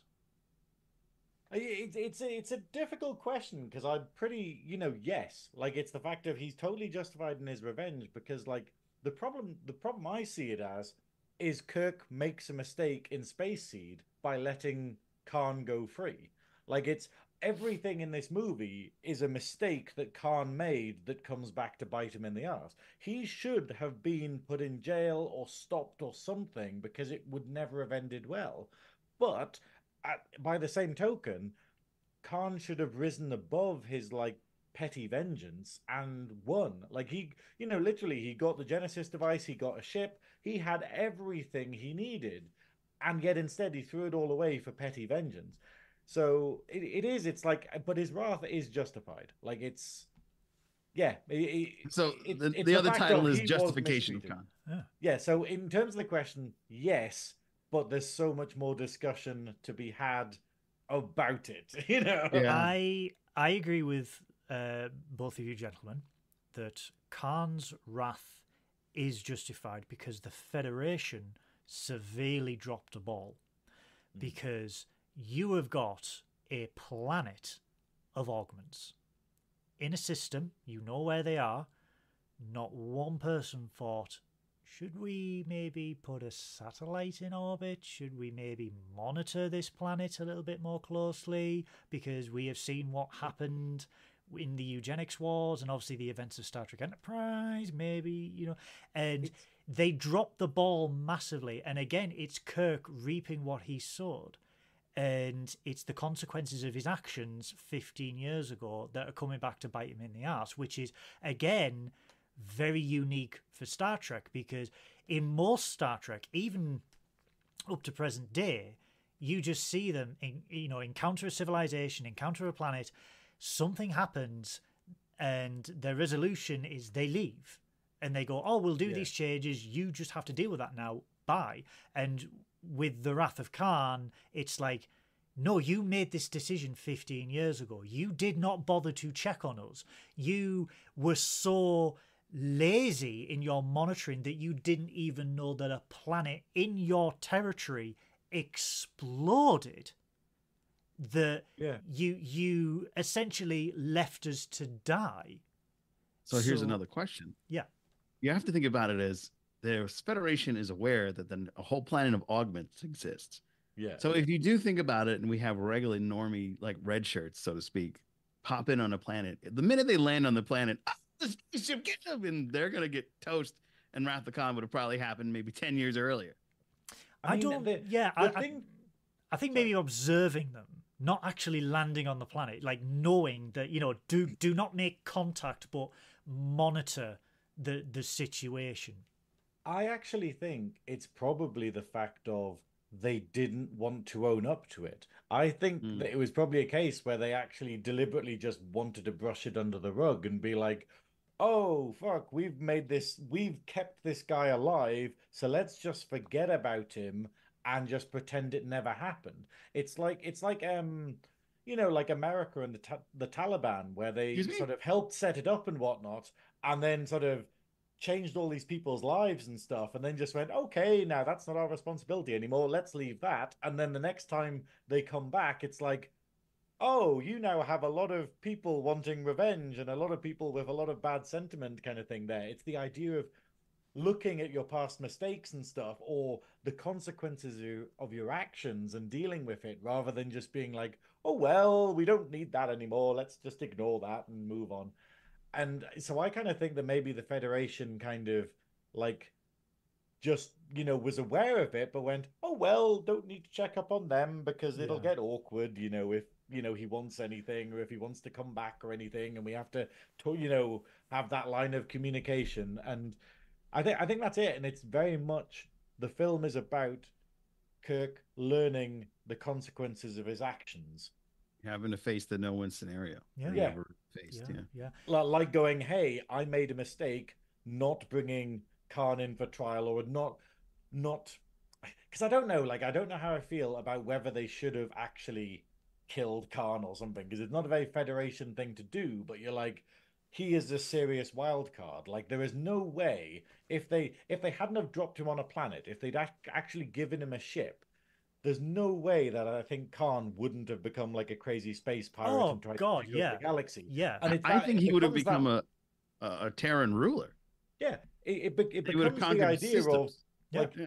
so the the fact is that he wants revenge because he wasn't allowed to become a dictator again. You know, Yeah. and it's a bit like going, You ruined my on, so I've done man." good, but I've also done bad, you know, and that's the whole the, the unwinnable scenario. It's the fact of like if you don't be the bad guy and kill Khan after the events of Space Seed, then you have to deal with the consequences. And the consequences are we lose lots of you know, we lose a whole science station and we lose Spock and we lose like Scotty's kids. nephew. and- Yeah. Yeah. But no one cares about a bunch of kids. Like just them watch, kids. just watch like Star uh, what is it? The second Star Wars film.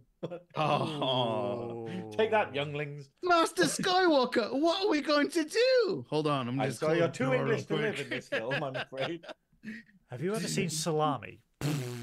Um, so on Twitter, with a whopping 71.4% of the vote, yes, Khan's wrath was justified uh, when the Federation didn't check on the Botany Bay survivors. Synoiz, what is it on the old Discordy Waddy?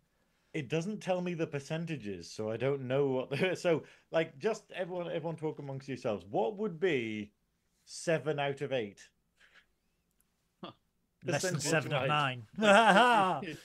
Fifty. What is it? Fifty-one was only eight to votes. forty-eight. whatever. Fifty-one to forty-eight. wow, that's Yeah, close. so it, yeah. Yeah, Yeah. so it, no, no, it's um, it's uh, there's seven votes for yes and only one vote for no. Let's Oh. check whether it's fucking Nerdbot. Oh, I had I had that wrong. I- It is fucking Nerdbot. Okay, everyone unanimously, Wow. everyone on Discord voted for yes. Yeah. There it is. Wow. But it's this thing. It's the idea of going like he is totally justified in his actions and his wrath and wanting revenge and stuff.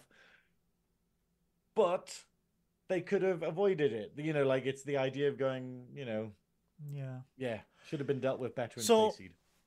guys we we absolutely as as as all hardcore trekkies we recommend the wrath of khan i think it's a great entry Direct. point for for most people into star trek um if you if you want to get into star trek and, and like you look at the original series and go "Oh, i don't know I recommend The Wrath of Khan. You can completely bypass the motion picture. Like Synoiz says, this was sort of the retconned original movie for a lot of people. Just skip motion picture. I'm, Yeah. I'm still angry about it. I'm still angry about. The you guys aren't like, mad about the the space probe Voyager being behind all that stuff? I'm, no, Look, no. It's like I Voyager, like that Voyager, twist. It's just- Voyager. The- it's just benefits- not a good movie, the- and it spoils it that we've had to talk all these good Trek movies. We should we had to talk about. I'm annoyed that I had to hate something that was Trek because I love Trek. The know? benefit of the motion picture is we get the greatest starship ever designed. Hmm. We get the refitted Enterprise. It is perfect in every single way. And we get at least three hours of shit porn all the way through it. And I am happy about that. It was a mediocre, rejected script pushed onto the big screen in 79 to compete with Star Wars. Everyone knows that. It got the crew back together, and without that, we wouldn't have had the Wrath of Khan. But I and we got bell bottoms. hell yeah, we got bell bottoms. And Yeah. I, I personally watch Space Seed, watch the director's cut of Wrath of Khan. Would you both agree? Absolutely. That is fantastic. And you still have to They see are. the director's cut. I, I still haven't seen it. I'm gonna well. Oh. If Well- I have time, I'll try watching it. Well, if I can find it.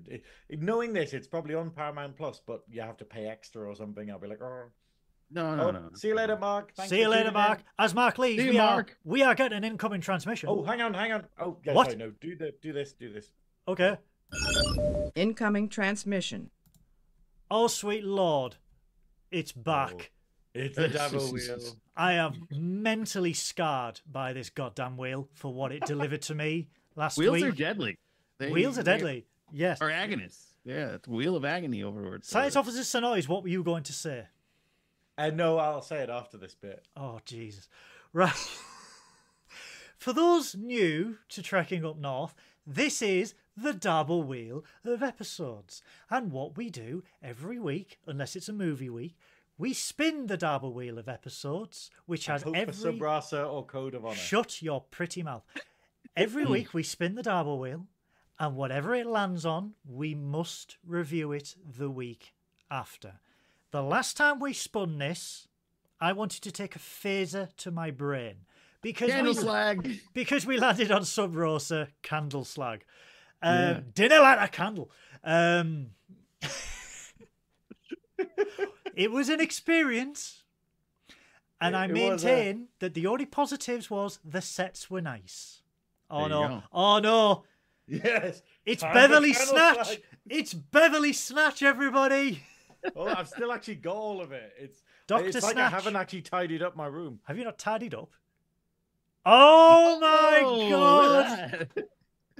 I can't even change the filters on my lights. I'm too far away. Uh, the- That's how busy my week has been. I haven't even tidied up this like area at all. It's But- still got everything here. but this, these are the rules that we stick to with the double wheel. We spin the wheel. When it lands, we all yell at the top of our lungs, "Double!" And whatever it lands on, we must review next week. I will start this week with Joe. Joe, Yes. what Yes. do you hope to see in next week's episode of Trekking Up North? Now this is a- absolutely at random. There's even good ones in here too, right? Oh yeah, like ev- everything is it's in like there. The Everything. only 80% thing is there. shit no, episodes. Discovery isn't in there. Oh, that's a the shame. movies aren't in there. And Okay. we've taken the original series out for the time being because Oh, we've that's too had far too many original series. Because obviously, uh, Isaac from Unplanned, Unplanned Trek, Unplanned? Unplanned. Unplanned it's like Yeah, yogurt. it's not bland. Yeah, it's, it's Yeah, very yeah. exciting. Where's Um, my grandma's diary? Quiet, Isaac. but it's but it's uh, yeah so basically we were like hey we've taken it out simply because we had far too many episodes and even Right, though right, it right. is totally Because it's hard to watch some of them. Yeah. we, Yeah. we'd say it's it's totally and utterly random the only time we've ever fixed it is when we did um the the joke the the joke where it literally only moved between Sub Rosa and Code of Honor. yeah, thank you for giving me And that mini heart attack. Enterprise. Yeah, you. But yeah, but then because I don't know if you saw that, Joe, but I fixed it so it landed. So it basically looked like it was only choosing between Code of Honor and Sub Rosa. Yeah, no, we did the same thing because it was for us. It was code of of- honor. We were trying to Oh. avoid it forever because in the agony booth we go back and we purposely watch the harder to watch ones. And it was it got to the point where every time we removed an episode, we'd put back Code of Honor. So it was purposely, but it lasted so long that uh, when I had to run the wheel, when Chase had to go for an event, uh, it was about like 90 episodes Code of Honor, and I forgot to remove one of the old episodes, and it literally landed on another episode that we still Oh. haven't seen. So for whatever reason, the odds were forever in our favor. But for you guys, I haven't watched Code of Honor, and I really hope it's not Code of Honor because that, that episode is so hard to watch. To be fair, Um, I, one I of my for favorite- so long of not wanting Sub Rosa, and then when we eventually got it, I was like, that was quite fun talking about that. We But still got when it when it appeared, I was just. You can see yeah. like how much I laugh about it because I'm like, oh god, I've been I've been asking for this for so long, and now it's finally happened. I'm like, oh god. Much like Kirk, you reaped now. what you sowed. we still haven't hit Sub Rosa. It's on the list now. That Oh, you will. Genesis is an awful one. So a bad episode. I'm hoping for you guys, Genesis, because I'd like to see what you guys have to say about that one. That's the one where everybody got reverted into like space babies or whatever, like uh, primal versions of themselves. That's TNG, isn't it? Yeah, Yeah, yeah, TNG. yeah. Yeah, yeah. Uh, and then good episodes. Um, maybe. Well, I I think the first half of when Data and Lore take over the Borg. oh, we've done that one. great. You've done that Yeah, one we already. We, We did the two we did that parter. two-parter. Yeah, yeah. Oh, mm, mm. Uh, Synoiz, what are you hoping for? And if you say Code of Honor, I will come to your house I and don't want you. to. I don't want to. The last time I was like, oh, Code of Honor. And then we got, no, I was like, oh, Code of Honor or Sub Rosa. And then we got Sub Rosa.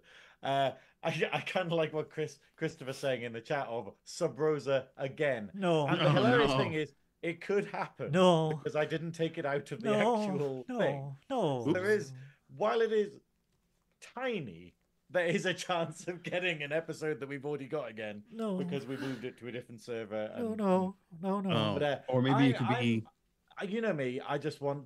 I want any DS9. I'll be happy with any DS9. I think the Or, chat's or right. unless it's Move the- Along Home, then you're not going to want to watch that. I one. know I'd be fine with that. Okay, I'd be fine the with that. See, I, I just we problem, just like, rewatched Storyteller, and let me tell you, I couldn't watch that one again. Storyteller. Which is Storyteller? That's again? DS9 season one, episode 14, where Brian goes, "The Dal'Rok comes, and the village is strong." You Oh, know, it's, it's it's terrible, but at least it Yes. kind of starts the Bashir O'Brien relationship. yes, It- yes, That is the only good thing to come out of that episode. And but Yeah. that means you have to watch it because you're like, how do they suddenly become friends? And you're like, because they were in a shit episode together. I, I'm reading the chat. Jake wants Measure of a Man.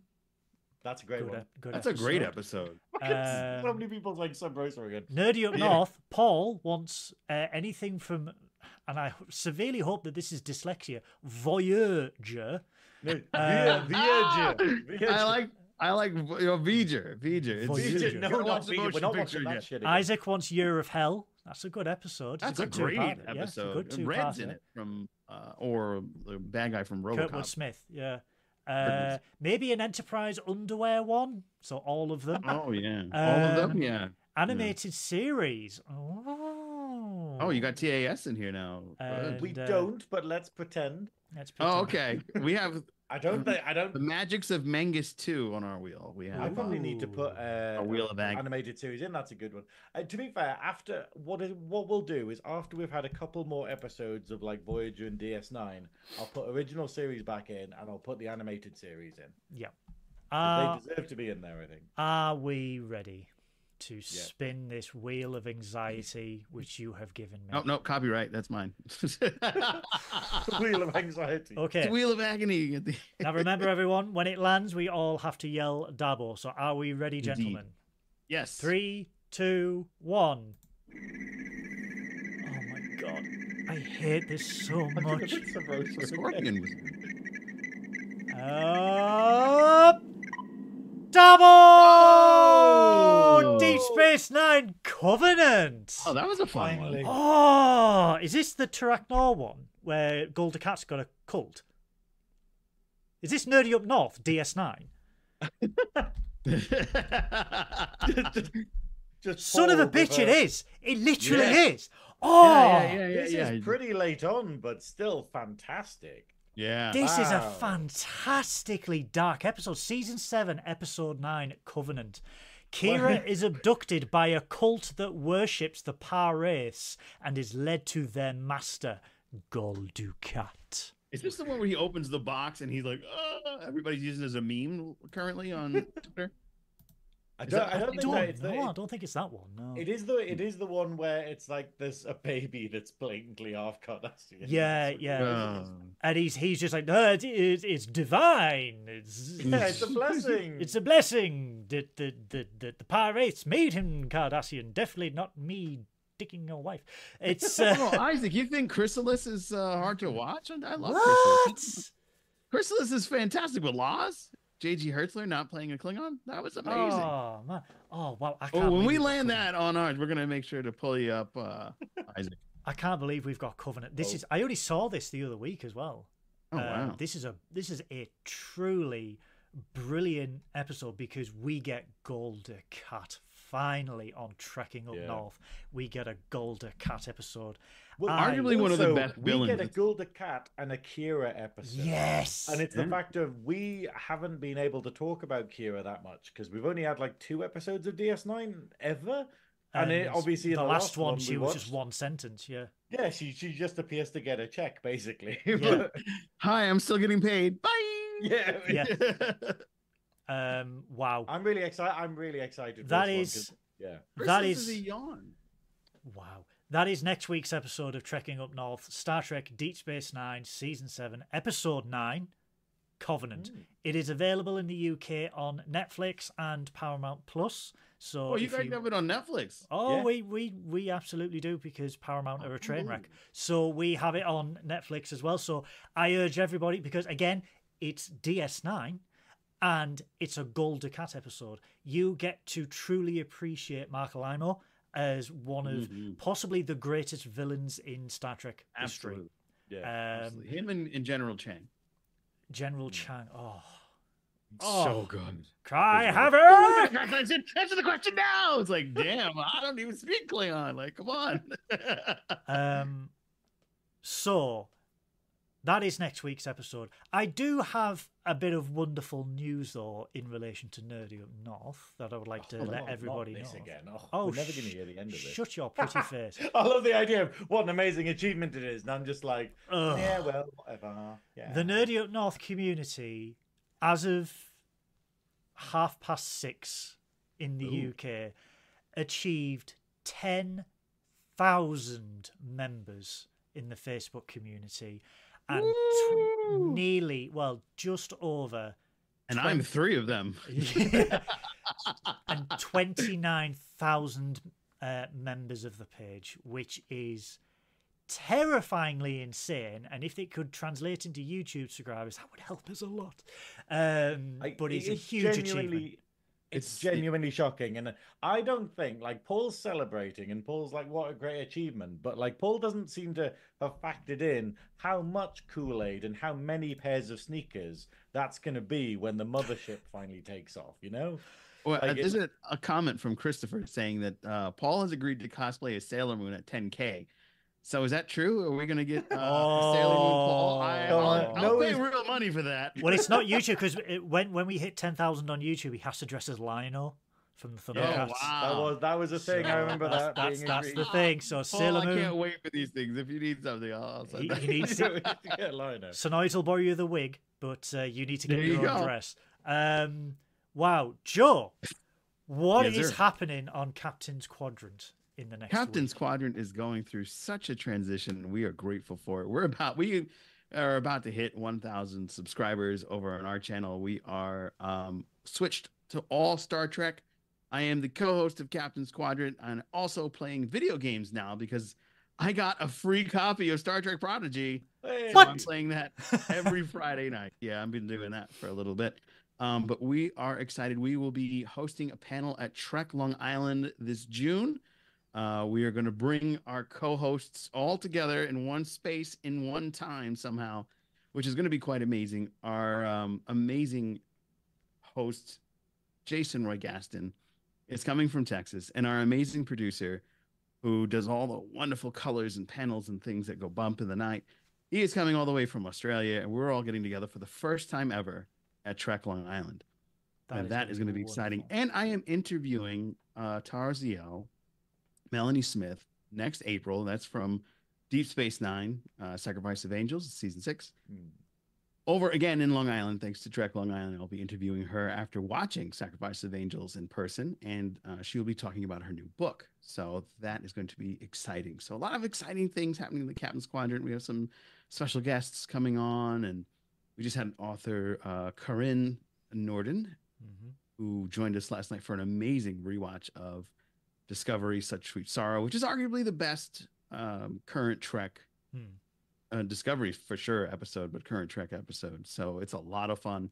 So be sure to join us. And I thank you, Goodwill, as a friend and as a buddy to just kind of hang out and e- explore Trek together and see certain ways and things that uh, we couldn't believe or see ourselves. And I am looking forward to possibly chilling with you in the future. And of course, Synoiz, it's always good to honk with you here and scream about Ceti Alpha 5. Could you say it one more time? I love it. That's the Ceti Alpha 5! That, that might be my new favorite thing. Just how well you can do it. It's, yeah, I've seen this movie probably as many times as you've been alive. So we, we need we need to like meme it and just have him have like Khan in random places or whatever. I was thinking like- I have a soundboard and like I was gonna like I have the sounds of uh decloaking ships, but I was thinking about putting having Khan screaming Ceti Alpha Five or something like that, but uh I never got around to it. It's You, you laziness. could just like you could just do sketches, couldn't you? Like pull up with a drive-through. This is Ceti Alpha Five. Sure, it's a Wendy's, and it's just I like the idea that it's like, yeah, the, the the mailman comes round and he's just like, "Hi, I've got a, a parcel for Ceti Alpha Six. This This is is Ceti Ceti Alpha Alpha Five. Um, yes. You can follow the Captain's Quadrant uh, in the link in the description below. Uh, I have got a busy weekend coming up.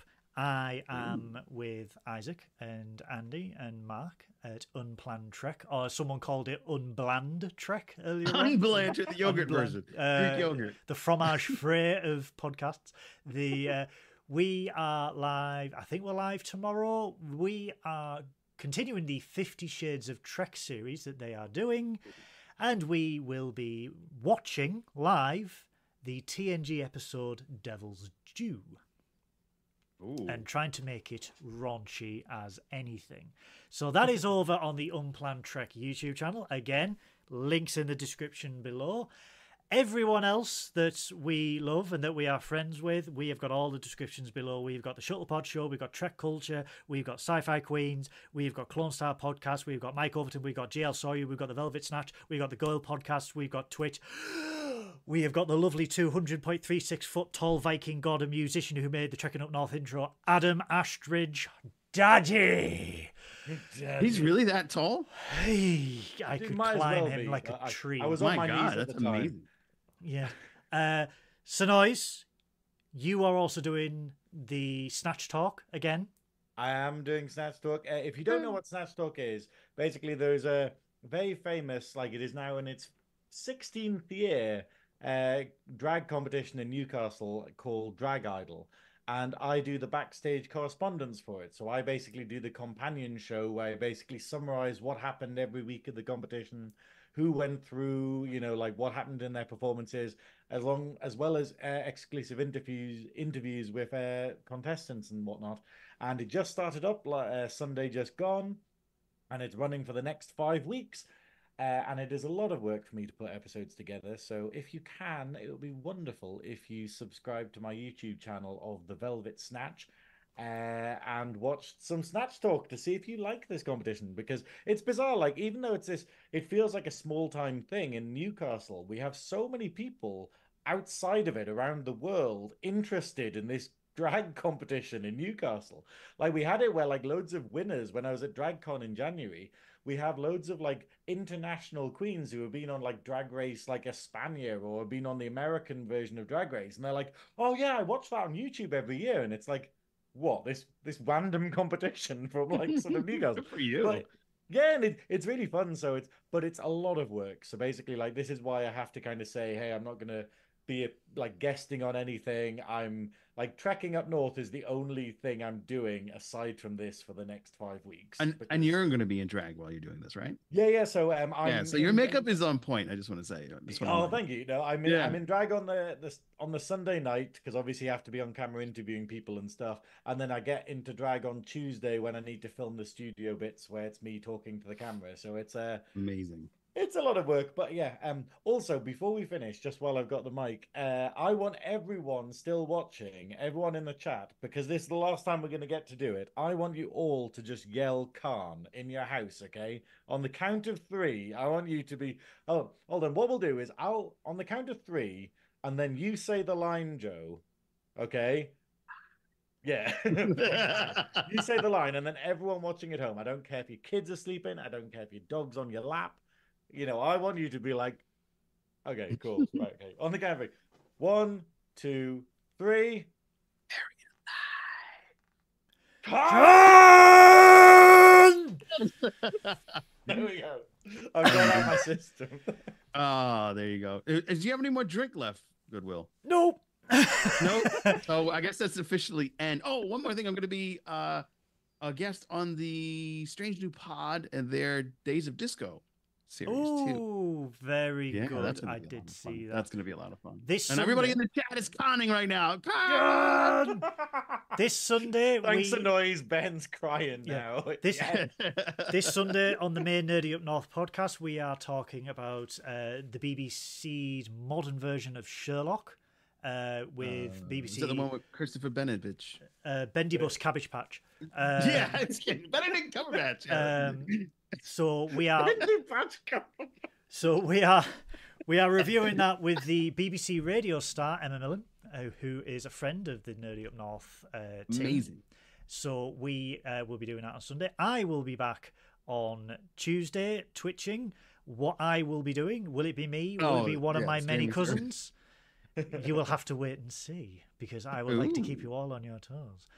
In There the you go. future, the one more thing before we close up, the Shuttlepod live show in Los Angeles, California, April 12th to the 14th, in aid of many, many charities, Hollywood Food Coalition and PanCan. We will be having a lovely live show with special guests, quizzes, and obviously a lot of drink.